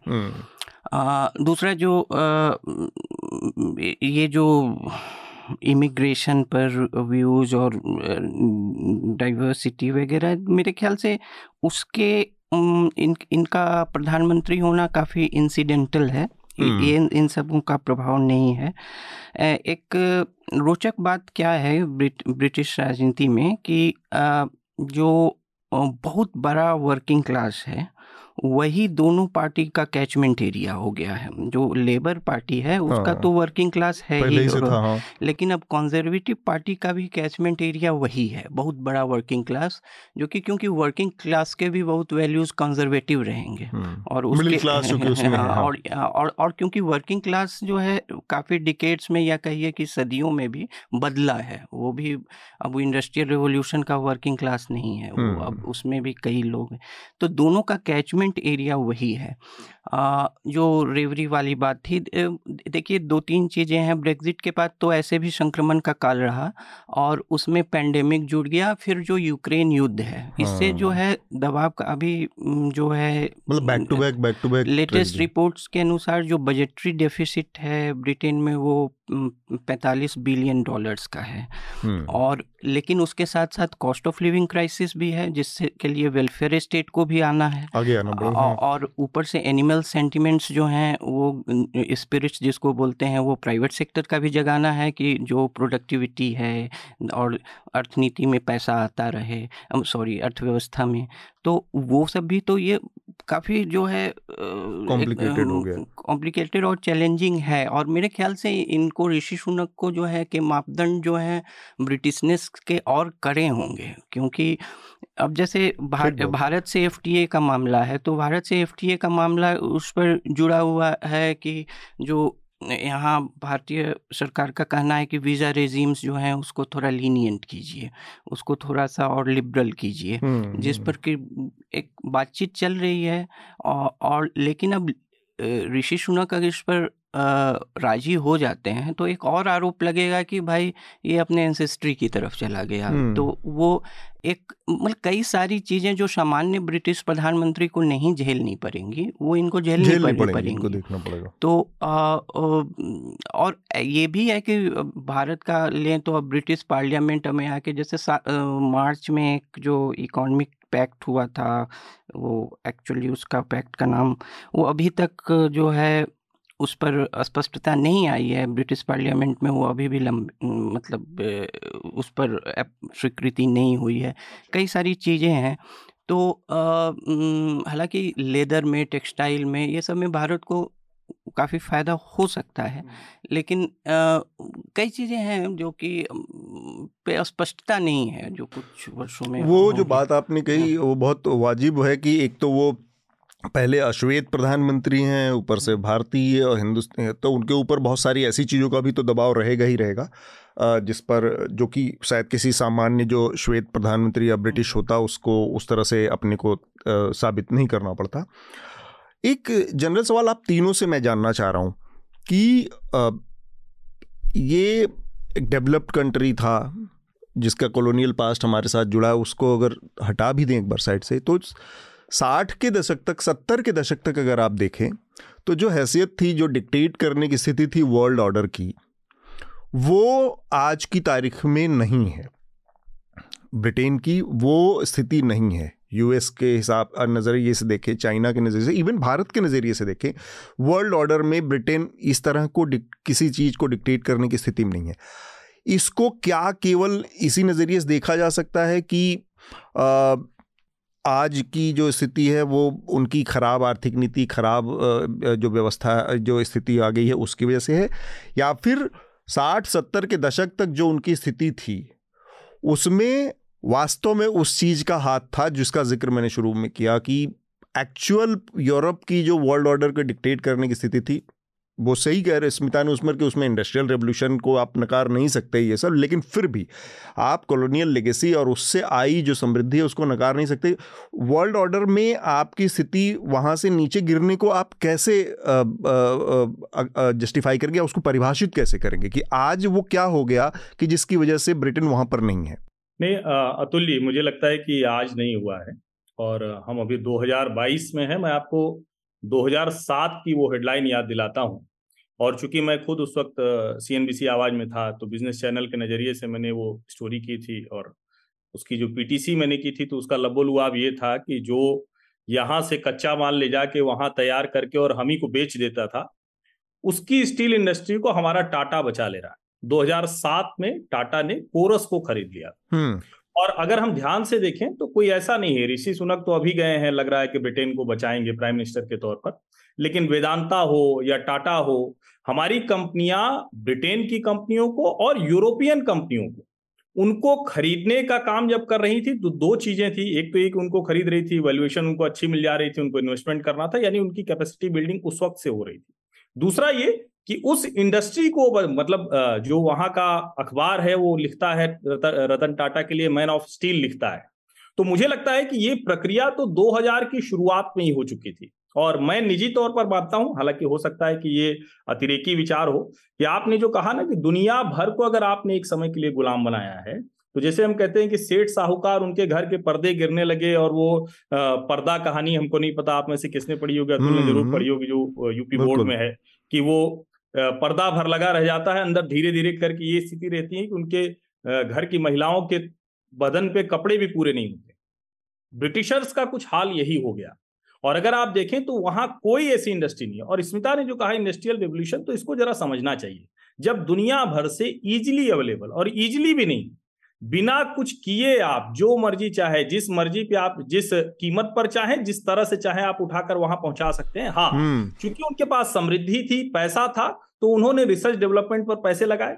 उन्होंने अपने यहाँ बड़ी फैक्ट्रियाँ लगाई बड़ी इंडस्ट्रीज़ लगाई लेकिन उसका सबका रॉ मटेरियल वो कहीं और से जाता था। जब वो रुकना शुरू हुआ और दूसरा एक जिसको कहते हैं मार्केट भी कहीं और था फिर बिकता भी कहीं और था। अपने यहाँ भी कंज्यूम करने की भी उतनी तरह से वो सिर्फ़ जिसको हम भारत की भाषा में कहें तो दलाल के रोल में थे मीडिएटर के रोल में थे कमीशन एजेंट के रोल में थे फैसिलिटेटर के रोल में थे। वो शायद दुनिया बर्दाश्त नहीं करती और वर्ल्ड ऑर्डर जो बदला है इसमें हर कोई ये कह रहा है कि मैं जो कर रहा हूँ मेरा हिस्सा मुझे दे दो। और ये मुश्किल इसीलिए उन सभी देशों को हो रही है जो सिर्फ़ इस आधार पर बड़े बने थे कि ठीक है, हमने एक समय में कुछ नया खोज लिया, उसका पेटेंट करा लिया। उस पेटेंट के आधार पर हम बरसों चलते रहे। हमने कोई तकनीक ले ली तो हम उसको बरसों बरस, जैसे डिफेंस में ही है। ये देश क्या करते थे कि दूसरे देशों को वो हथियार बेचते थे जो इनके यहाँ खराब हो गए। तो इनको अफ़गानिस्तान भी करा देना है इनको सीरिया भी चाहिए इराक भी चाहिए। मतलब दुनिया भर के देशों को चाहे युद्ध से लेकर समाज की और औद्योगिक जो भी व्यवस्था रही उसको ये अपने लिहाज से डिक्टेट करते थे। वो सब खत्म हुआ और उसके बाद भी ब्रिटेन उस तरह से जिसको मैंने एक शब्द इस्तेमाल किया कि इंडिपेंडेंट पॉलिसी किसी देश की होनी चाहिए। देश की पॉलिसी होगी तभी वो बहुत अच्छे से सर्वाइव कर पाएगा और ब्रिटेन वो नहीं कर पाया। हम्म, आनंद?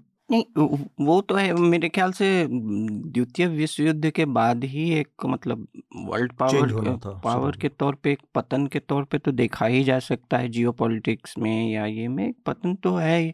और एक तरह से मैन्युफैक्चरिंग काफ़ी डल हो गई अर्थव्यवस्था में ले तो मैन्युफैक्चरिंग जो ब्रिटेन में है वो काफ़ी डल हो गई। मतलब जिस जैसे उन्नीसवीं शताब्दी ये सब में जो मैन्युफैक्चरिंग में उसका रुतबा था वो बीसवीं शताब्दी के खासकर दूसरे भाग में काफ़ी उस वो made in made in Japan made in Germany जैसी चीज़ें ब्रिटेन से नहीं आ पाई कुछ। और और उसके कई कारण हैं कई कुछ चीज़ों पर हर्षवर्धन जी ने संकेत दिया है और और भी कई कारण है। मेरे ख्याल से और जो ब्रिटिश इकॉनमी और पॉलिटिक्स को और ज़्यादा सूक्ष्म ढंग से समझते हैं उन वो ज़्यादा अच्छे से बता सकते स्मिता आप क्या इस पर क्या कमेंट नहीं देखिए विश्व युद्ध वर्ल्ड वॉर वन और टू के बाद में निश्चित रूप से उसके बाद से जो है पूरी की पूरी जो कॉलोनियल एम्पायर है उस पर एक प्रेशर तो पड़ने लगा था। हम्म। और ये जो डिक्लाइन है खास करके ब्रिटेन की आप अगर देखें ट्वेंटी सेंचुरी से ये ज़्यादा शार्प रही है।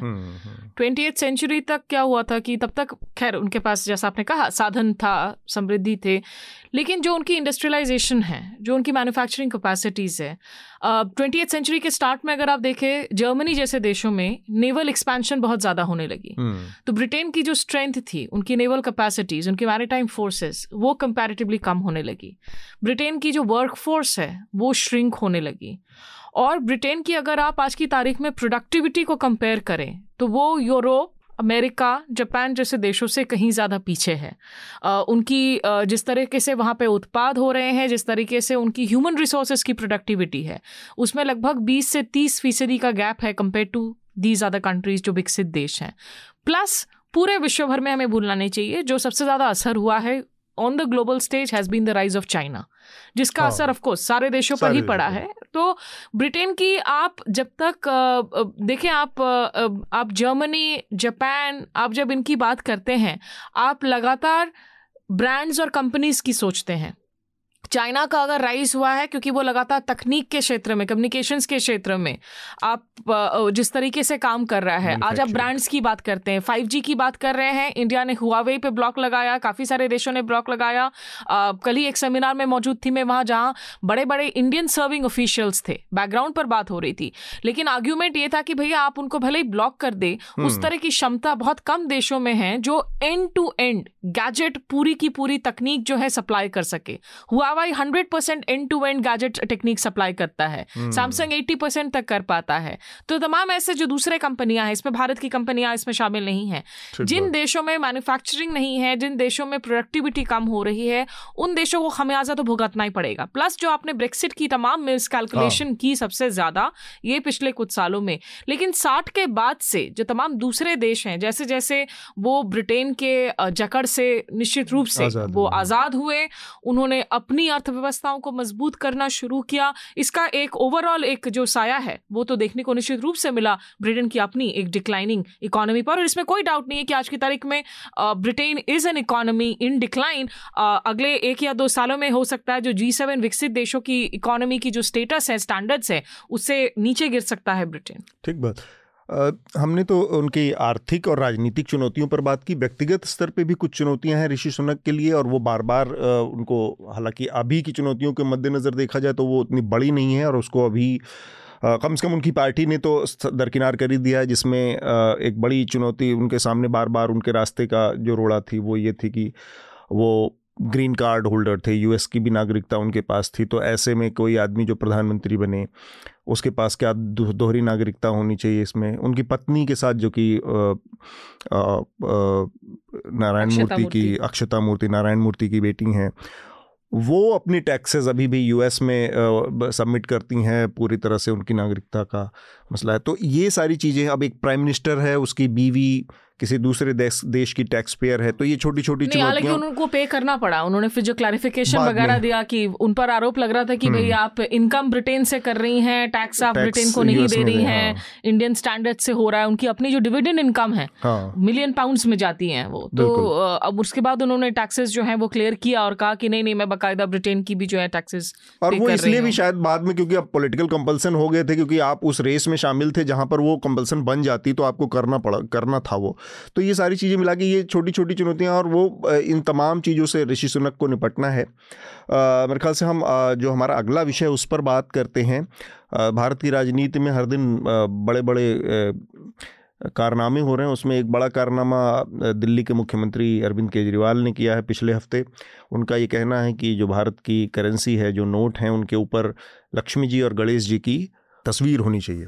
ये आनंद, मैं इसको इस तरह से समझना चाह रहा हूँ कि एक तो बार बार कहा जाता है कि राजनीति को धर्म से थोड़ा अलग करके रखना चाहिए, लेकिन अब एक ऐसा स्लिपरी स्लोप है ये कि जिसमें भारत की राजनीति, हम कहने को चाहे कुछ भी करें, लेकिन बहुत आगे जा चुके हैं।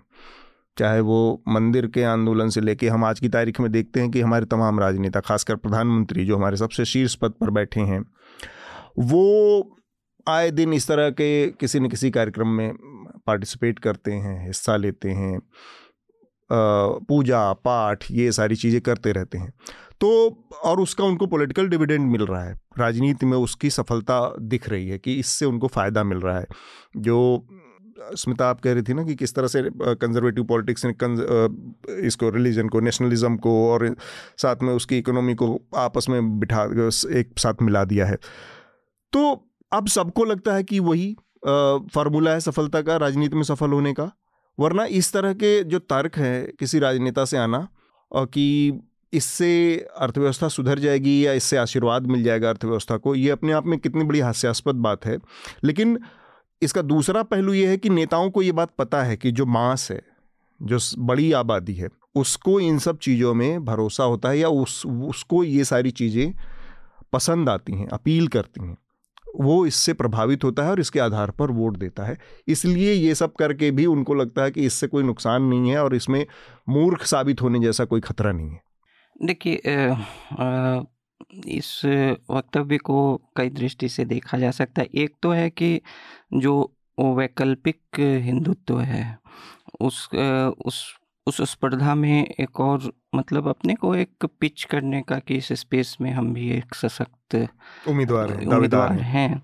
और खासकर ये जो कन्वर्जन वाला जो विवाद हुआ था ये अंबेडकर समारोह में उसमें और चुनाव जो अभी होने वाले हैं उसमें एक डैमेज कंट्रोल एक्सरसाइज भी हो सकता है कि कुछ और बढ़ चढ़ के बोलो कि जो क्रेडेंशियल्स फिर से री एस्टेब्लिश हो। एक ये हो सकता है। दू, दूसरी बात है लेकिन इसमें ये है कि जिस जो हिंदू राष्ट्रवाद का जो आंदोलन जो है या जो उस स्पेस में एक नेचुरल क्लेमेंट पार्टी है जो कि राष्ट्रीय स्तर पर काफ़ी सशक्त है बहुत शक्तिशाली है उसके पीछे जो है उस रा, उस मूवमेंट को उस हिंदू राष्ट्रवाद के मूवमेंट से जुड़ी जो है उपलब्धियाँ हैं वो राम मंदिर का हो या कुछ भी हो, उस या उससे जुड़ी मोबिलाइजेशन है। आप एक छोटे से ऑर्गेनाइजेशन को लेकर और उसी को आधार बनाकर आपके पास ना उस तरह का का ऑर्गेनाइजेशन है, ना उपलब्धियाँ हैं तो बी टीम हिंदुत्व की बी टीम बनकर जो है मेरे ख्याल से एक बहुत उसके इमीडिएट गेंस हैं नहीं। और और अगर बहुत लंबा अगर सोच रहे हैं दस बीस साल का तब कुछ हो सकता है लेकिन ऐसे कोई गेंस इसमें मुझे नहीं दिखते हैं कि है। आ, जो भाजपा है वो जो कॉन्स्टिट्यूशनल और नॉन कॉन्स्टिट्यूशनल खासकर पिछले आठ सालों में जो जो अभी जो सत्ताधारी जो रेजीम है वो दोनों तरह का मीन्स खोज रही है कि जो जो कॉन्स्टिट्यूशन के विधि अब आठ सालों के अनुभव के से और नॉन कॉन्स्टिट्यूशनल ढंग से भी क्या क्या संभावनाएँ हैं जो इसको पुश किया जा सकता है?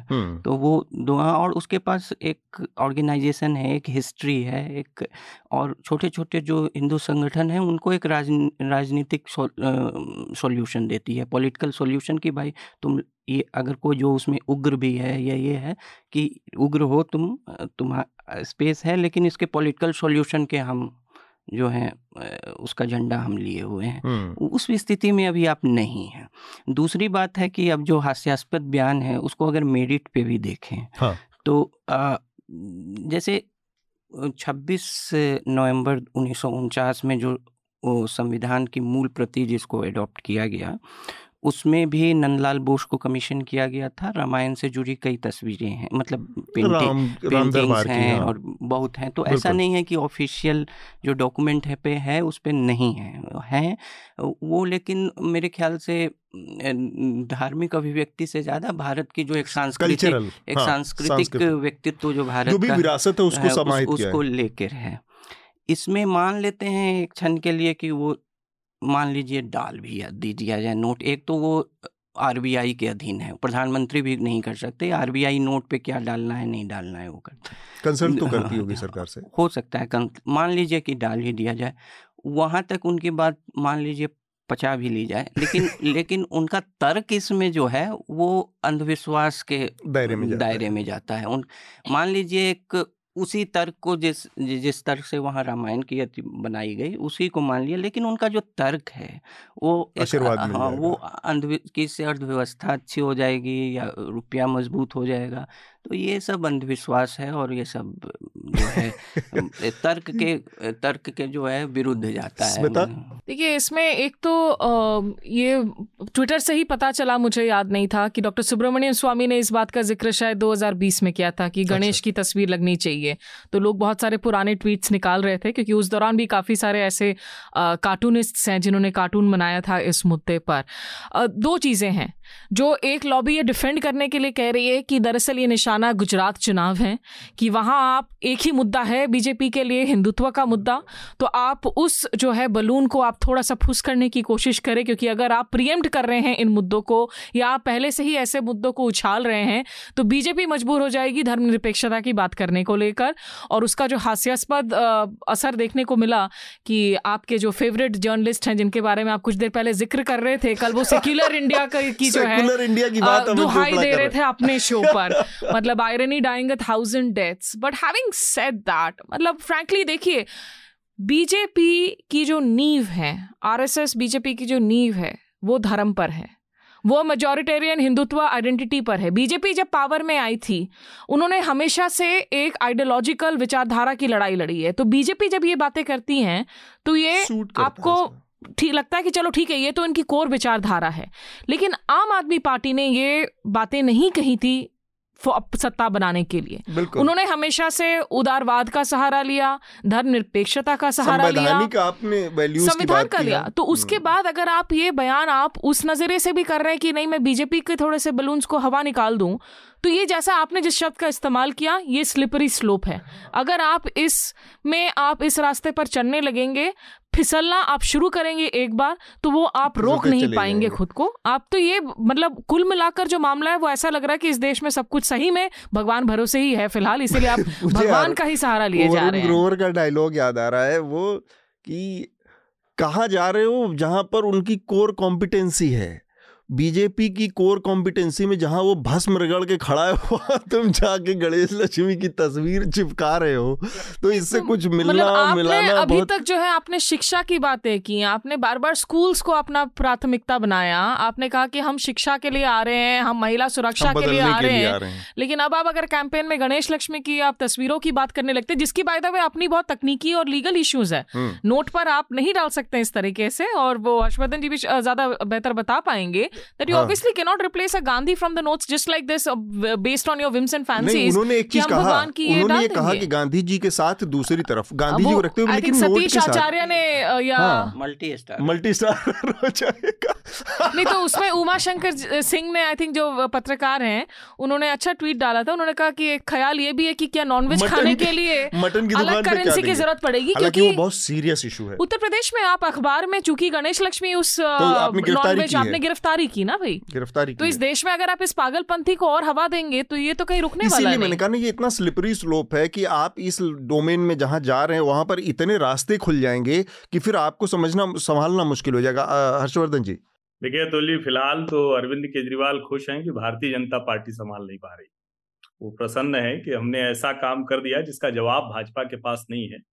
और चूँकि मैं 2007 से लगातार गुजरात चुनाव कवर करता रहा हूँ और पहली बार एक बिज़नेस चैनल के लिए, उसके बाद स्वयं अपने लिए करता रहा।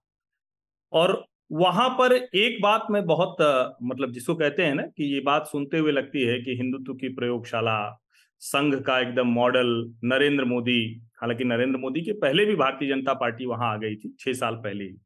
लेकिन अगर हम उस मॉडल की भी बात करें तो गुजरात में जिस दिल्ली मॉडल के शिक्षा मॉडल की बात करते हैं, जिसे एक छोटा सा उदाहरण मैं बताता हूँ जिस ऑडियो विजुअल को लेकर मनीष सिसोदिया और अरविंद केजरीवाल पूरा प्रोपगेंडा करते हैं, कहते हैं कि हमने एक क्लास में लगा दिया।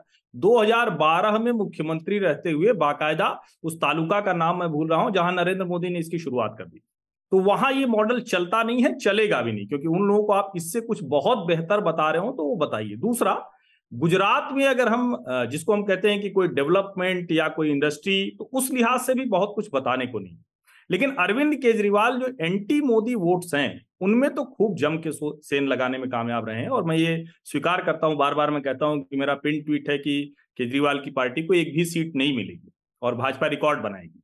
लेकिन मैं अहमदाबाद से अभी लौटा तो मुझे लगता है कि मुझे थोड़ा सा उस पर करेक्शन करना चाहिए। हो सकता है कि अरविंद केजरीवाल वहाँ कुछ अच्छा करें। अब मुश्किल क्या हुई कि गोपाल इटालिया के पुराने वीडियो, नई बयानबाजी और साथ में राजेंद्र पाल गौतम का वो जो वीडियो वायरल हुआ उसने अरविंद केजरीवाल की पार्टी की छवि हिंदू विरोधी की बना दी। गुजरात बहुत ज़्यादा, सबसे ज़्यादा राम कथाएँ वही होती हैं, सबसे ज़्यादा कृष्ण भक्त वही हैं, सबसे ज़्यादा स्वामीनारायण संप्रदाय के मंदिर वही, सबसे ज़्यादा एक तरह से कहें कि धार्मिक पर्यटन प्रदेश में कोई जाता है तो गुजरात ही जाते हैं। खूब जम के जाते हैं, आप बसें देखते होंगे, वॉल्वो बसें जाती रहती वहाँ पर यह मुद्दा बन गया। और अरविंद जी ने यह प्रयास तो किया कि ठीक है, हमारी मुस्लिम हितैषी वाली छवि नहीं, लेकिन जब हिंदू विरोधी छवि बनने लगी तो उनको लगा खतरा है। और मैं हिंदू होने के नाते तो हर कोई खुश होगा लक्ष्मी गणेश की। लेकिन आप तीन बार आपने चार बार बोला तुल्य और चारों बार आपको खुद को करेक्ट करना पड़ा। मैं याद दिलाता हूँ क्या करेक्ट करना पड़ा। आप हर बार कह रहे हैं लक्ष्मी गणेश की मूर्ति फिर कह रहे हैं कि नहीं नहीं, चित्र। दरअसल यही मूल बात है। लक्ष्मी गणेश का चित्र नोटों पर क्यों होना चाहिए? इससे मूर्खतापूर्ण विचार नहीं हो सकता है। लक्ष्मी गणेश का सिक्का मिल जाता है तो जो हिंदू है जिसको धर्म के नाते आस्था है, वो उसको माथे से लगा के रखेगा, सबसे पवित्र जगह पे रखेगा। और नोट तो हर किसी के हाथ में जाती है, हर जगह रहती है। आप उसमें बिल्कुल ये बहस में चाहता हूँ कि लोकतंत्र में हो कि गांधी जी के अलावा और किसके फ़ोटो हो सकते हैं राष्ट्र नायकों की फ़ोटो हो सकती है, वो सब बिल्कुल ठीक है। वो आपका हमारा विचार हो सकता है, हम उसको आगे बढ़ा सकते हैं। लेकिन ये मुझे लगता है कि भारतीय जनता पार्टी को असहज करने के लिए, गुजरात के चुनाव के लिहाज से लग रहा है अरविंद केजरीवाल को कि हम जीतेंगे। लेकिन आपने जो एक शब्द का इस्तेमाल किया, बहुत स्लिपरी रास्ता है। मैं तो समझता हूँ कि स्लिपरी नहीं है, गड्ढे में गिरने जैसा है। अभी तो शुरुआत हुई है और इसका जो रिस्पॉन्स है, वो उनको लाभ देगा क्या या नहीं देगा, या टीवी की बहस तक या हम लोग की बहस तक रह जाएगा? मुझे लगता है इसका जो दूसरा पहलू है, जो भी आनंद ने भी कहा कि अंधविश्वास को बढ़ावा देता है। आप ठीक है, आप कहीं बहुत लगता है तो आप मूर्ति बना लीजिए और अगर आपको इतना भरोसा है तो आप अपने पंजाब के सभी कार्यालयों में लक्ष्मी गणेश जी का चित्र लगाइए और जो तीन लाख करोड़ से ज़्यादा का कर्जा है उसको मुक्त कर लीजिए इससे सुंदर क्या होगा? क्यों? ज़रूरत क्या है? अपने कार्यालय में लगा लीजिए केंद्र सरकार से जो आप कहते हैं कि पैसा नहीं दे रहे हो पैसा मिल जाएगा आपको। तो मुझे लगता है कि आम आदमी पार्टी के कार्यालय में लगा लीजिए जो आप कहते हैं कि फंड नहीं हालाँकि सबसे ज़्यादा फंडिंग गुजरात में यही कर रहे हैं जो डिजिटल मीडिया है एडवर्टीजमेंट के लिहाज से। लेकिन फिर भी आपको लगता है तो आप कह मुझे लगता है ये बहुत ही मूर्खतापूर्ण विचार है इसको खारिज किया जाना चाहिए। कम से कम जो पार्टी पॉलिटिक्स के लोग हैं वो तो नहीं बोलेंगे। हम लोगों को तो एक स्वर में इसको खारिज करना चाहिए। ठीक बात है। और अरविंद केजरीवाल की पूरी पॉलिटिक्स जिस तरह से बदली है उस पर मतलब कोई अभी तक उस तरह का बहुत सॉलिड एनालिसिस कहीं मुझे पढ़ने देखने को नहीं मिला है कि मैं कहता हूँ कि सत्तर साल में कांग्रेसी जिस जिस अवस्था को प्राप्त हुए भाजपा वहाँ पहुँच तीस साल में ही पहुँच गए उनकी स्पीड ज़्यादा थी। लेकिन इनकी जो स्पीड है वो आठ साल में वहाँ पहुँचे हैं जिस तरह से और जिस तरह से इन्होंने बार बार रिकैलिब्रेट किया। इतना तेज़ी से रिकैलिब्रेट करने का जो मादा है मतलब या तो ये कहें कि अरविंद केजरीवाल बहुत दुस्साहसी नेता है वो एक हद तक सच है। इस दौर में राजनीतिक पार्टी बनाना उसको चार साल तीन साल के अंदर सत्ता तक पहुंचाना इसमें कोई शक नहीं कि अरविंद केजरीवाल बहुत विली, बहुत दुसाहसी नेता है। लेकिन पूरी पॉलिटिक्स को रिकैलिब्रेट करना कि आप एक लिबरल बहुत उदारवादी, क्रांतिकारी और रिवोल्यूशनरी उससे आए हुए थे कि आपने एक आंदोलन का वो किया और आंदोलन से पैदा हुए और अचानक से आप उस पॉलिटिक्स में घुस गए जो कि पूरी तरह से, एक तरह से कहा जाए कि आपने मुसलमानों को एक टाइम पे पूरी तरह से बस के नीचे झोंक दिया जब दंगे हुए। जब ज़रूरत आई, आपने दलितों के वोट की परवाह नहीं की, राजेंद्र पाल गौतम के मामले में राजेंद्र पाल गौतम आज भी सत्येंद्र जैन का इस्तीफा नहीं हुआ है, जबकि वो जेल में है, लेकिन राजेंद्र पाल गौतम का इस्तीफा हो गया। नोट की ये बात आई, स्थिति आ गई कि लक्ष्मी गणेश तो ये इतने क्विक सक्सेशन में जब आप अपनी पॉलिटिक्स को रिकैलिब्रेट करते हैं तो ये, या तो ये है कि अरविंद केजरीवाल को बाकी किसी से भी ज़्यादा पकड़ है नब्ज की आम आदमी की कि मैं जानता हूँ इसको क्या चाहिए अभी। कल इसको क्या चाहिए था, आज क्या चाहिए था, मिनट दर मिनट वो वो, ये ये एक चीज़ हो सकती है। या फिर दूसरी चीज़ ये है कि कोई आइडियलिस्टिक, कोई विचार, कोई सोच उनकी पॉलिटिक्स का हिस्सा ही नहीं है। केवल अपॉर्चुनिज्म है। देखिए इसमें दो तीन चीज़ें हैं। अपॉर्चुनिज्म तो है, इसमें कोई शक नहीं है। जो उनकी स्ट्रेंथ्स हैं। स्ट्रेंथ में ये है कि हाँ they have that fire in the belly सत्ता में आने का एक एक तरीके से जो भूख है जो जोश है, है, है। जो बहुत सारी पार्टियों में आज की तारीख में नदारद नज़र आता है भाई सपा सपा दो दिन के लिए साइकिल यात्रा करते हैं उसके बाद पूरे साल भर पता नहीं चलता कि अखिलेश यादव क्या कर रहे हैं। मायावती कहाँ चली गई हैं? कोई निशान कहीं ढूंढ के नहीं आता। राहुल गांधी अब भारत जोड़ो यात्रा के ज़रिए निश्चित रूप से अपनी आइडेंटिटी को जो है वो बढ़ावा दे रहे हैं। लेकिन जो एक तरीके से सड़क की राजनीति करते हुए अरविंद केजरीवाल ऊपर उभरे। वो सड़क की राजनीति को भी अगर आप देखें जो बात बात पर रह जाकर वो अपनी जो फ़र्स्ट टर्म थी हर बात पर जाकर वो प्रोटेस्ट में बैठ जाते थे हाँ, हाँ। फुटपाथ पर बैठ जाते थे। सेकेंड टर्म में वो ज़्यादा जो है परिपक्व होकर आए उसमें बैठना उन्होंने बंद किया। बयानबाजी कम कर दी। तीसरी बात है देखिए अतुल कहीं ना कहीं निश्चित रूप से इनको जो सपोर्ट समर्थन मिला है एक बड़े उदारवादी क्षेत्र से सेक्शन से मिला था जिनको लगा था कि एक वैकल्पिक राजनीति पेश कर रहे हैं पेश हाँ। कर रहे हैं। लेकिन वो उसमें नहीं फंस रहे हैं कि हमें एक सर्टेन लिबरल परसेप्शन में फंसना है। कि अगर लिबरल्स हमें अप्रूव कर रहे हैं या नहीं तभी हम कदम उठाए। मुझे लगता है उससे वो आगे चले गए हैं। अब वो ठेठ राजनीति कर रहे हैं। हम्म, हम्म। इसीलिए जब उनकी पूरी की राजनीति की बेसिस एक तरीके से निर्भया मामले को उन्होंने इतने ज़ोर शोर से उछाला निर्भया के गैंगरेप के खिलाफ उसकी मौत के खिलाफ वो सड़कों पर आए।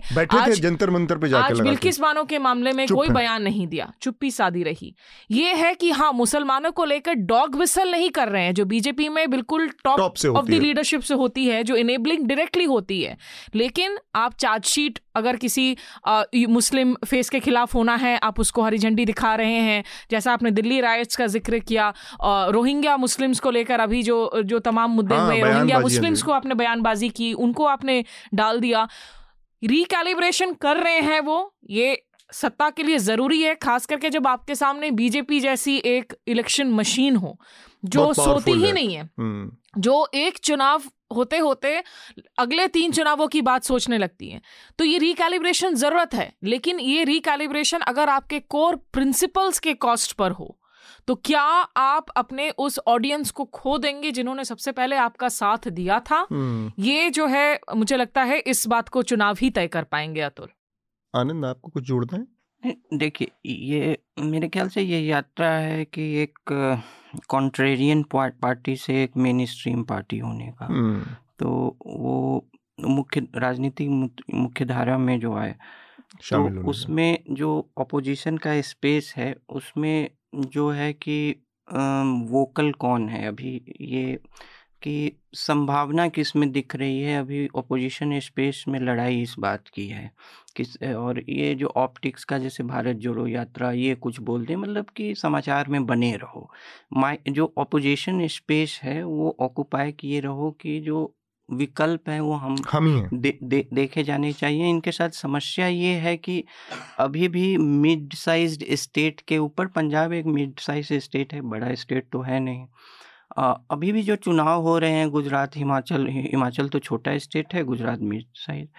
इनके लिए एक इसीलिए मैं कह रहा हूँ कि ये इनकी दीर्घकालीन योजना है क्योंकि अभी भी ये कोई बड़े राज्य में सेंध नहीं लगा पाए हैं और कोई बड़ा वोट प्रतिशत भी सीट तो छोड़िए वोट प्रतिशत इनके लिए बड़ी चुनौती अभी ये है कि एक बड़ा राज्य इनके पास चाहिए चाहिए और वो हिंदी पट्टी का हो तो इनको और बल, बल मिलेगा क्योंकि उसके डोमिनो इफ़ेक्ट दूसरे हम्म। हिंदी भाषी राज्यों बार बार ये कहा तो जाता ये, है कि विकल्प वाली जो बात है अगर आम आदमी पार्टी के नज़रिए से विकल्प के विचार पे हम थोड़ा सा विचार करें सोचें तो अगर ले दे के आप की पार्टी पॉलिटिक्स का तर्क यही है कि विनेबिलिटी क्या है है ना? जीत कैसे सकते हैं? और उस जीत के लिए किस किस तरह के समझौते किए जा सकते हैं? यही पार्टी शुरू हुई थी जिसमें लोकपाल था, कैंडिडेट चयन करने के लिए। और आज किसी तरह के सारी प्रक्रियाओं से तो वो चीज़ तो कांग्रेस भी करी रही थी, बीजेपी भी करी रही थी, वही सारी चीज़ें बाकी क्षेत्रीय दल कर रहे थे, वही चीज़ आम आदमी पार्टी भी करने लगी है, वही सारे तर्क। तो इसमें फिर बदला क्या और क्यों फिर इस विकल्प की ज़रूरत क्या है? हर्षवर्धन जी। ये सवाल ऐसा है कि एक तो मुझे बड़ा आश्चर्य हो रहा है, आप लोग बार बार कह रहे हैं कि अरविंद जी जैसे थे वैसे अब नहीं रहे, आपने या स्मिता ने बोला कि जो लोग उनको सपोर्ट करते थे वो अब नहीं करेंगे। तो देखिए, अरविंद जी किसी तरह के थे नहीं। और न वो है। मुझे लगता है कि भारत की राजनीति में वो अलग तरह की एक परिकल्पना है, अलग फिनोमिना है। और मैं ये भी मानता हूँ कि आज नरेंद्र मोदी और अमित शाह के सामने अगर कोई खड़ा है, लड़ाई लड़ते हुए दिखता है तो वो अरविंद केजरीवाल ही और उनकी बड़ी एक खूबी मैं मानता हूँ कि अपने जैसे ही उन्होंने अपनी पूरी पार्टी को ट्रेंड कर दिया है। जैसे ये शायद भारत में कोई नेता नहीं कर सकता था कल जब वो कूड़े के पहाड़ पर गए और भाजपा को उन्होंने दोषी ठहराया, बिल्कुल ठीक बात है, भाजपा को दोषी ठहराना चाहिए, पंद्रह साल से एमसीडी में है। लेकिन उसके बाद उन्होंने एक ट्वीट किया है, वो अरविंद जी का चरित्र दिखाता है। उन्होंने कहा कि यमुना की सफ़ाई, स्कूल, अस्पताल और ऐसे ऐसे मुद्दे उन्होंने कहा उन्होंने कहा इस पर चुनाव हो गया। अब 2025 में इसकी बात करना, और ये अरविंद केजरीवाल दुस्साहस कब कर रहे हैं? जब छठ पर्व चल रहा है, जब झाग में यमुना भरी हुई है और उससे आगे की बात की जब सुबह मैंने देखा तो एजेंसी से ट्वीट था तो मैंने लिखा कि अरविंद केजरीवाल का मॉडल क्या है केमिकल छिड़क के करेंगे। तो अभी आम आदमी पार्टी के विधायक है नरेश बालियान।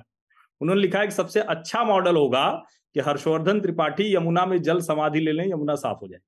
हम्म। ये अरविंद केजरीवाल का मॉडल है। आपको याद हो, इसी तरह की बात वो जब मेन स्ट्रीम नेताओं नेताओं के लिए बोलते थे तो हम पत्रकार भी खुश होते थे। हम लोग भी उनको सपोर्ट करते थे। और मुझे तो याद है एक अंग्रेज़ी और एक हिंदी के चैनल के संपादक, वो उस वक्त अरविंद केजरीवाल को और उनकी पार्टी के अनजाने लोगों को बड़े नेताओं के साथ बिठाते थे।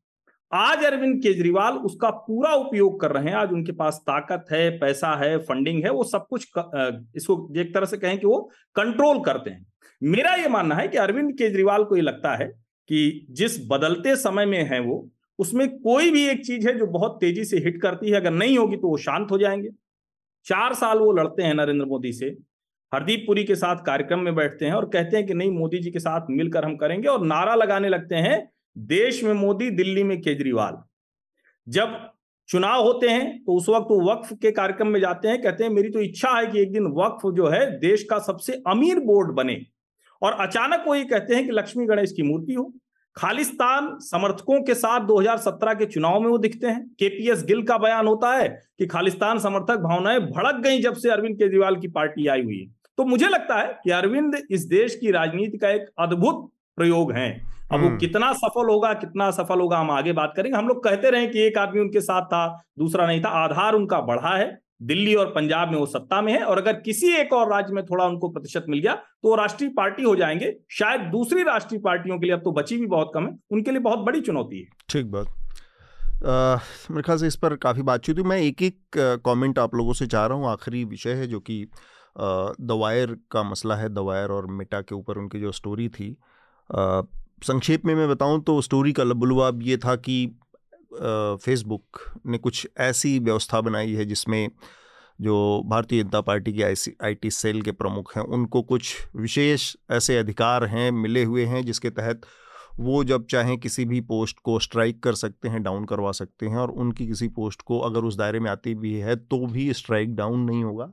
ऐसा आरोप स्टोरी में था और बाद में मिटा ने उसको खारिज किया। उसका कहना था, ये फैब्रिकेटेड है, इसमें कोई सच्चाई नहीं है। और वो स्टोरी काफ़ी खींचतान के बाद अंततः ये साबित हुई और दवायर ने उसको वापस भी ले लिया। उसने अपनी गलती माना कि इसमें उस तरह की तथ्यात्मक गड़बड़ियाँ हैं और ये। तो एक तो ये हुआ कि एक ये स्टोरी गई जिसमें तथ्य नहीं थे। दूसरा ये है कि जो तथ्य नहीं थे तो जवाबदेही की बात आती है कि एडिटोरियल लैप्सेस की बात आती है कि जो एडिटर्स है किसकी। जब आप इतनी सेंसिटिव स्टोरी कर रहे हैं जहाँ पर इतने बड़े एलिगेशन हैं, तब ये एडिटोरियल लैप्सेस को कैसे जस्टिफाई किया जा सकता है? दूसरा उसका हिस्सा है कि पत्रकारिता में लंबे समय से भूल सुधार, माफ़ी कोरिजिनम इसकी एक परंपरा है, बड़ी लंबी परंपरा है। मेन स्ट्रीम तमाम बड़े अखबारों से लेकर सब लोग हर दिन करते हैं। अब कोई स्टोरी गलत चल जाती है, तथ्यात्मक त्रुटि चल जाती है, गलत नाम चल जाता है, बहुत सारी चीज़ें गड़बड़ियाँ होती हैं, उसकी भूल सुधार कर ली जाती है। तो उस परंपरा का ही एक एक्सटेंशन हो सकता है। किस निगाह से देखें हम लोग, क्योंकि अब ये मामला दबता हुआ नहीं दिख रहा, क्योंकि अमित मालवीय आई सेल के जो चीफ हैं भारतीय जनता, उन्होंने कहा है वो उसको डिफेसिबल क्रिमिनल डिफेमेशन में ले जा रहे हैं। तब ये कैसे इस चीज़ को देखा जाए? बतौर पत्रकार ये हम क्या वायर को ये छोड़ दे सकते हैं? व्यक्तिगत रूप से मेरा ये मानना है कि ये परंपरा रही है, वायर को भी एडवांटेज मिलना चाहिए।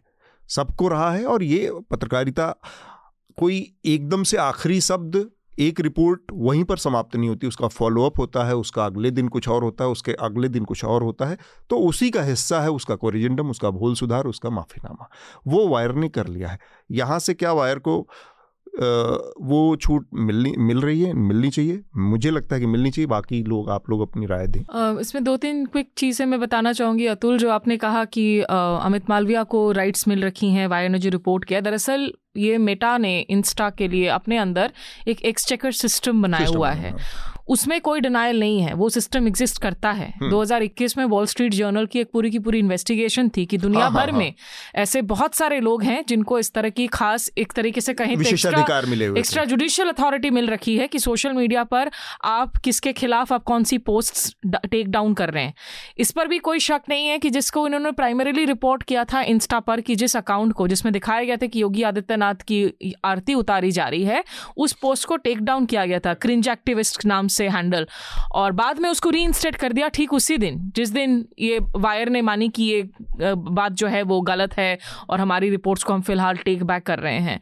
इसमें दो तीन चीज़ें हैं। पहला वायर ने जो शुरू में जब ये रिपोर्ट आई, जिस तरीके से टेक टेक वर्ल्ड को डिवाइड अप कर दिया, इसमें वायर ने जो अपने रिस्पांस में कहा कि एंडी स्टोन ने बाकायदा ईमेल भेजे हैं मिटा के अंदर से, अपने इंटरनल स्टाफ को।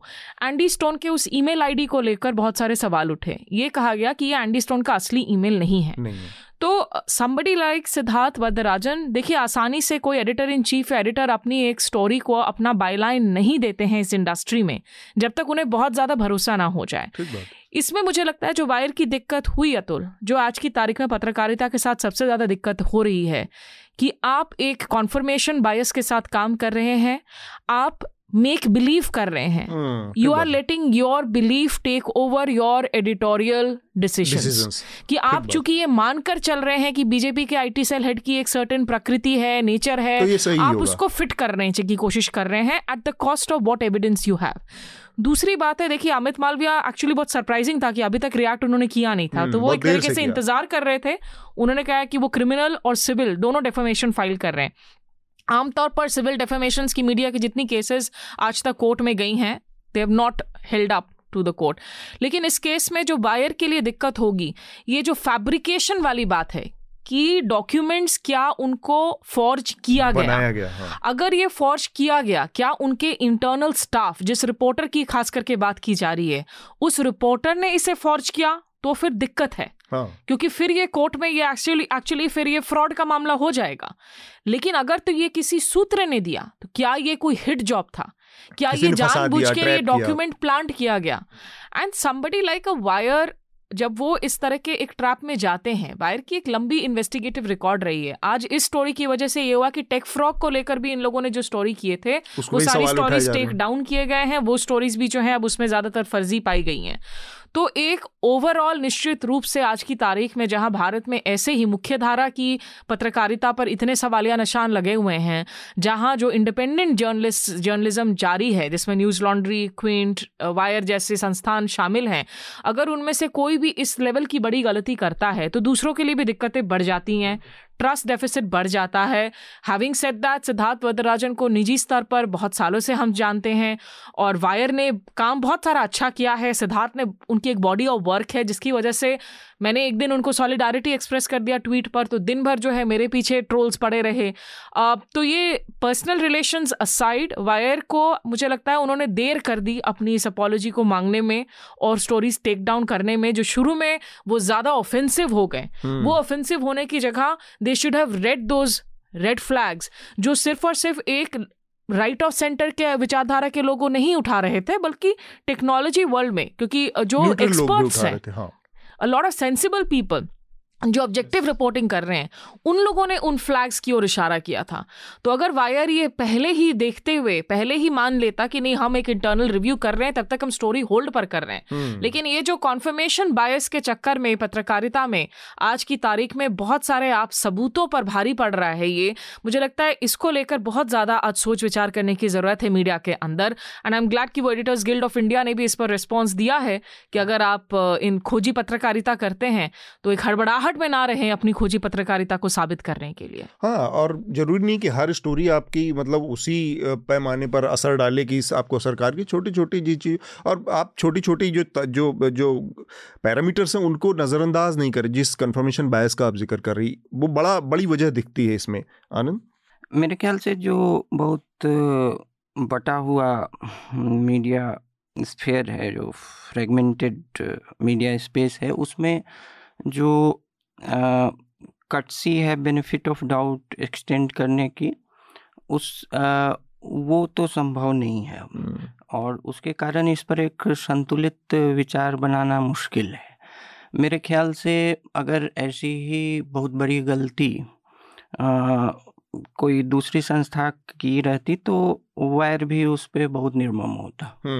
मुझे नहीं लगता है सिद्धार्थ वरदराजन उसको छोड़ देते छोड़ देते मुझे नहीं ऐसा लगता है। और ये जो कटसी है बेनिफिट ऑफ़ डाउट एक्सटेंड करने की और ऑनेस्ट मिस्टेक तो ऑनेस्ट मिस्टेक जो बहुत यूफेमिज्म टाइप का एक सुगर कोटेड चीज़ ऐसा बटा हुआ विचारधारा लोगों का है कि वो हो गया है। तो एक तो ये बात है। दूसरी इनकी बात से यही कॉन्फर्मेशन बायस का ही एक रूप है।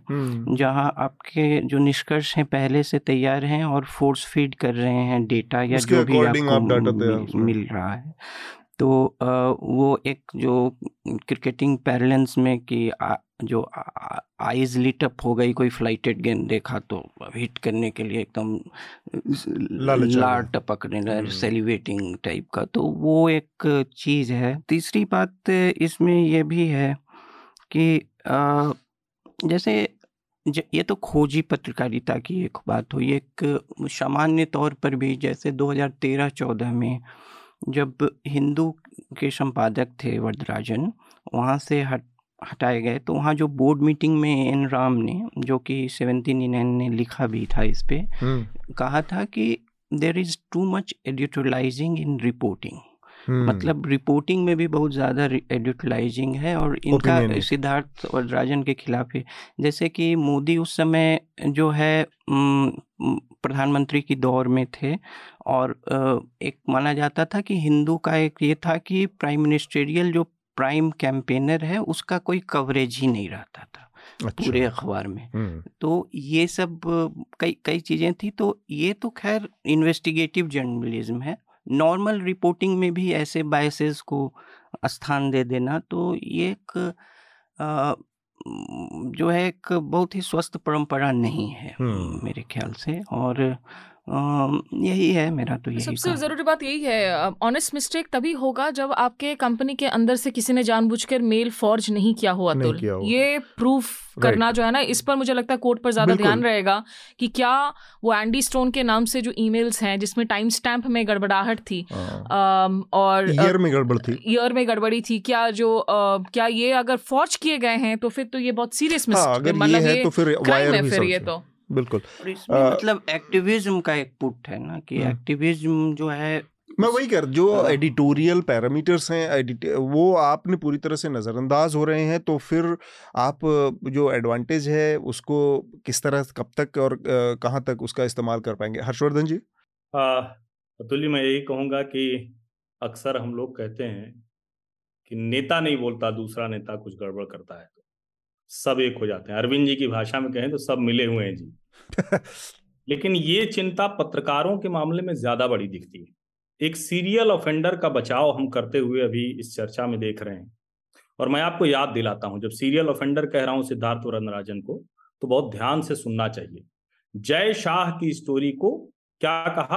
अदालत ने कहा, ये येलो जर्नलिज्म और चूँकि मैं कमोडिटी मार्केट भी जानता हूँ, इकोनॉमी भी जानता हूँ, वो स्टोरी पूरी तरह से, जो अभी आनंद भी कह रहे हैं कि उस पर एडिटोरियल कमेंट भारी था, रिपोर्ट कहीं नहीं थी। वहाँ क्या हुआ? अभी वो मामला आगे जाएगा तो समझ में आएगा, लेकिन फ़िलहाल उस पर टिप्पणी अदालत की येलो जर्नलिज्म थी। फिर क्या होता है? राम मंदिर, उस पर योगी आदित्यनाथ के हवाले से वायर स्टोरी करता है। वरद राजन के खिलाफ एक मामला बनता है। तुरंत सारे पत्रकार टूट पड़ते हैं कि अरे ऐसे कैसे हो सकता है? ऐसे क्यों किया जा रहा है? सरकार दबाव बना रही दबाव बनाती है, सारी सरकारें, कोई पार्टी इससे अछूती नहीं, पत्रकारों पर खूब दबाव बनाती है। लेकिन ये कहना कि राम बचा लेंगे कोरोना वायरस से, योगी आदित्यनाथ ने कहा है, जबकि जो नहीं था, वो स्टोरी चल गई, बाद में कह दिया कि भाई माफ़ी मांग लेते हैं। ये स्टोरी भी बाहर कर दिया। तो माफ़ी मांगना एक होता है इरादतन हत्याकांड, एक होता है गैर इरादतन। तो ये इरादतन झूठ बोलना है, और फैब्रिकेशन तो इस वाली स्टोरी में हमने नहीं पकड़ा। भारतीय मीडिया का तो कोई योगदान ही नहीं है इसमें।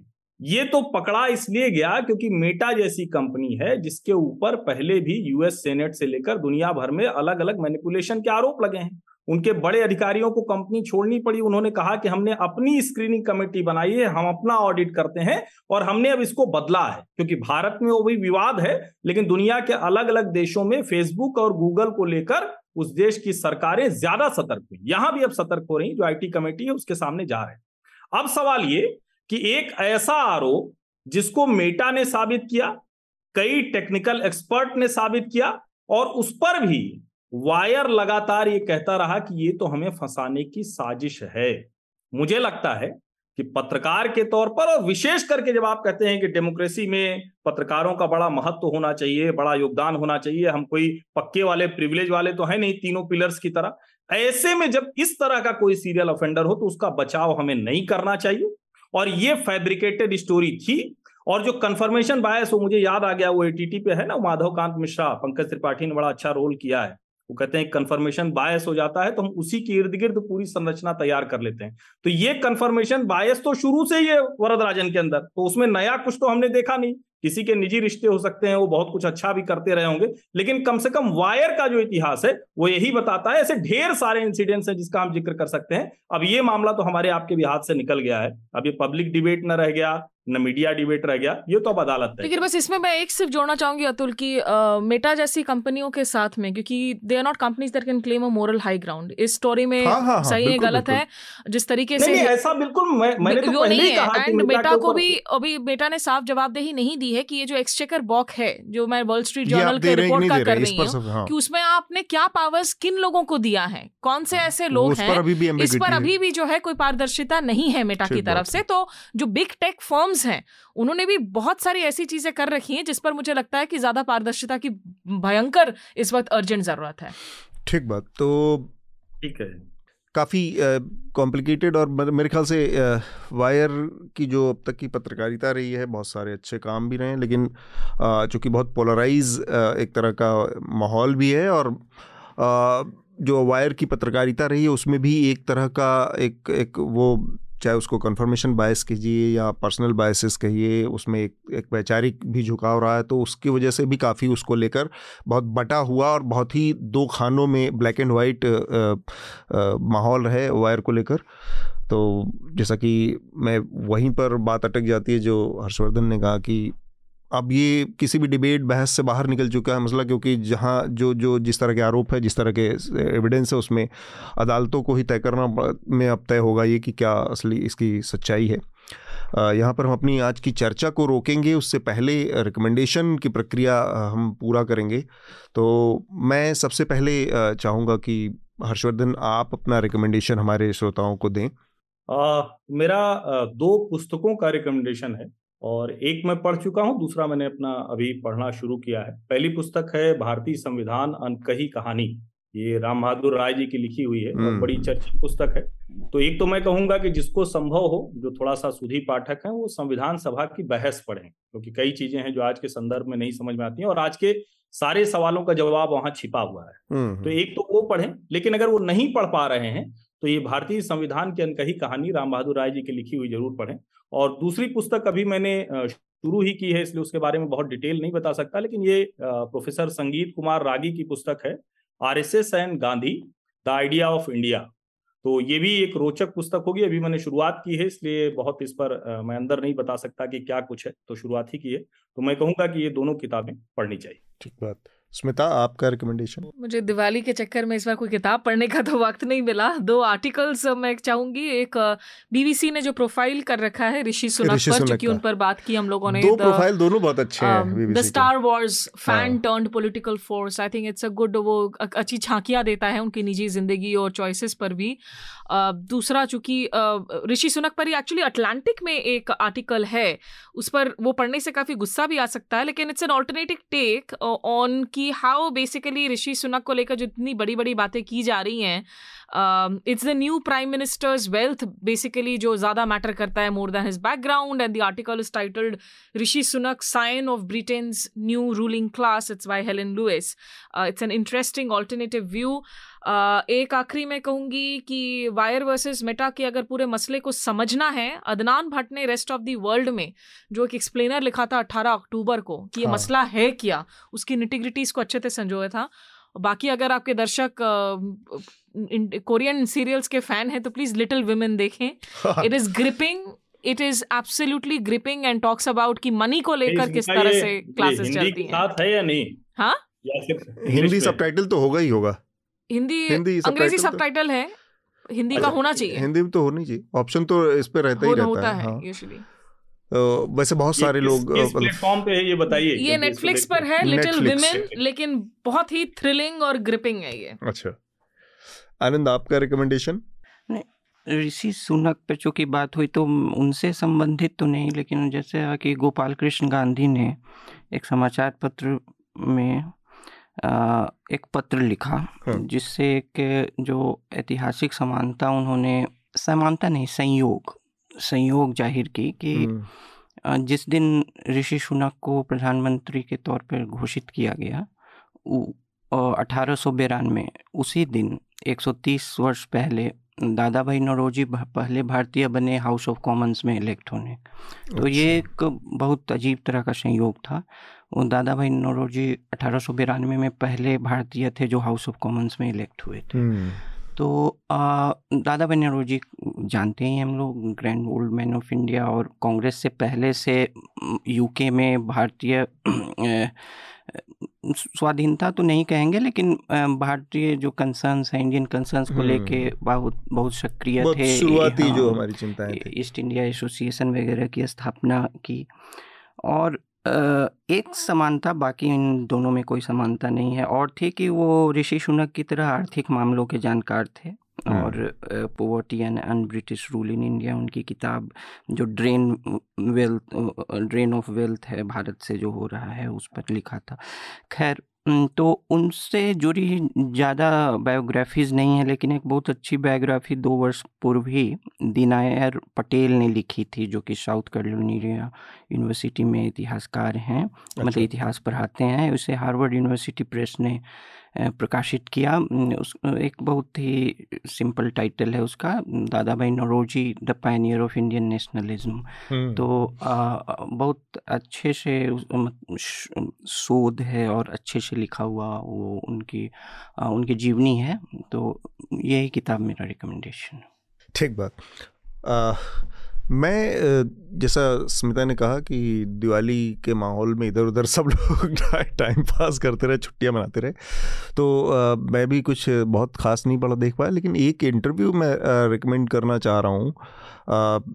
बेसिकली एक विसल ब्लोअर हैं और जो स्मिता आप कह रही थी कि ये मेटा को इन तमाम चीज़ों के बावजूद वो छूट नहीं दी जा सकती कि मेटा का काम का साफ़ है और वो स्पष्टता अभी भी नहीं है कि जो इन्होंने दे रखा है कि नहीं एक्सचेकर का जो रोल है।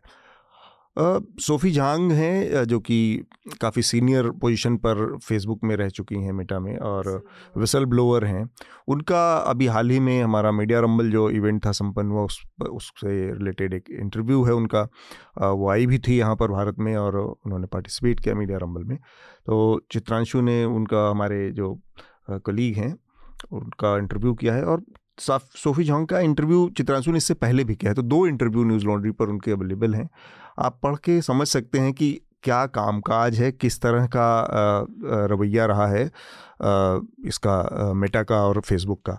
तो ये है मेरा रिकमेंडेशन इसके साथ ही हम आज की चर्चा को यहाँ पर रोकेंगे। हमसे जुड़ने के लिए हर्षवर्धन जी स्मिता आनंद आप सबका बहुत बहुत शुक्रिया। धन्यवाद। थैंक यू सो मच बहुत धन्यवाद। बहुत धन्यवाद। न्यूज़ लॉन्ड्री के सभी पॉडकास्ट ट्विटर आई और दूसरे पॉडकास्ट प्लेटफॉर्म पे उपलब्ध हैं। खबरों को विज्ञापन के दबाव से आज़ाद रखें। न्यूज़ लॉन्ड्री को सब्सक्राइब करें।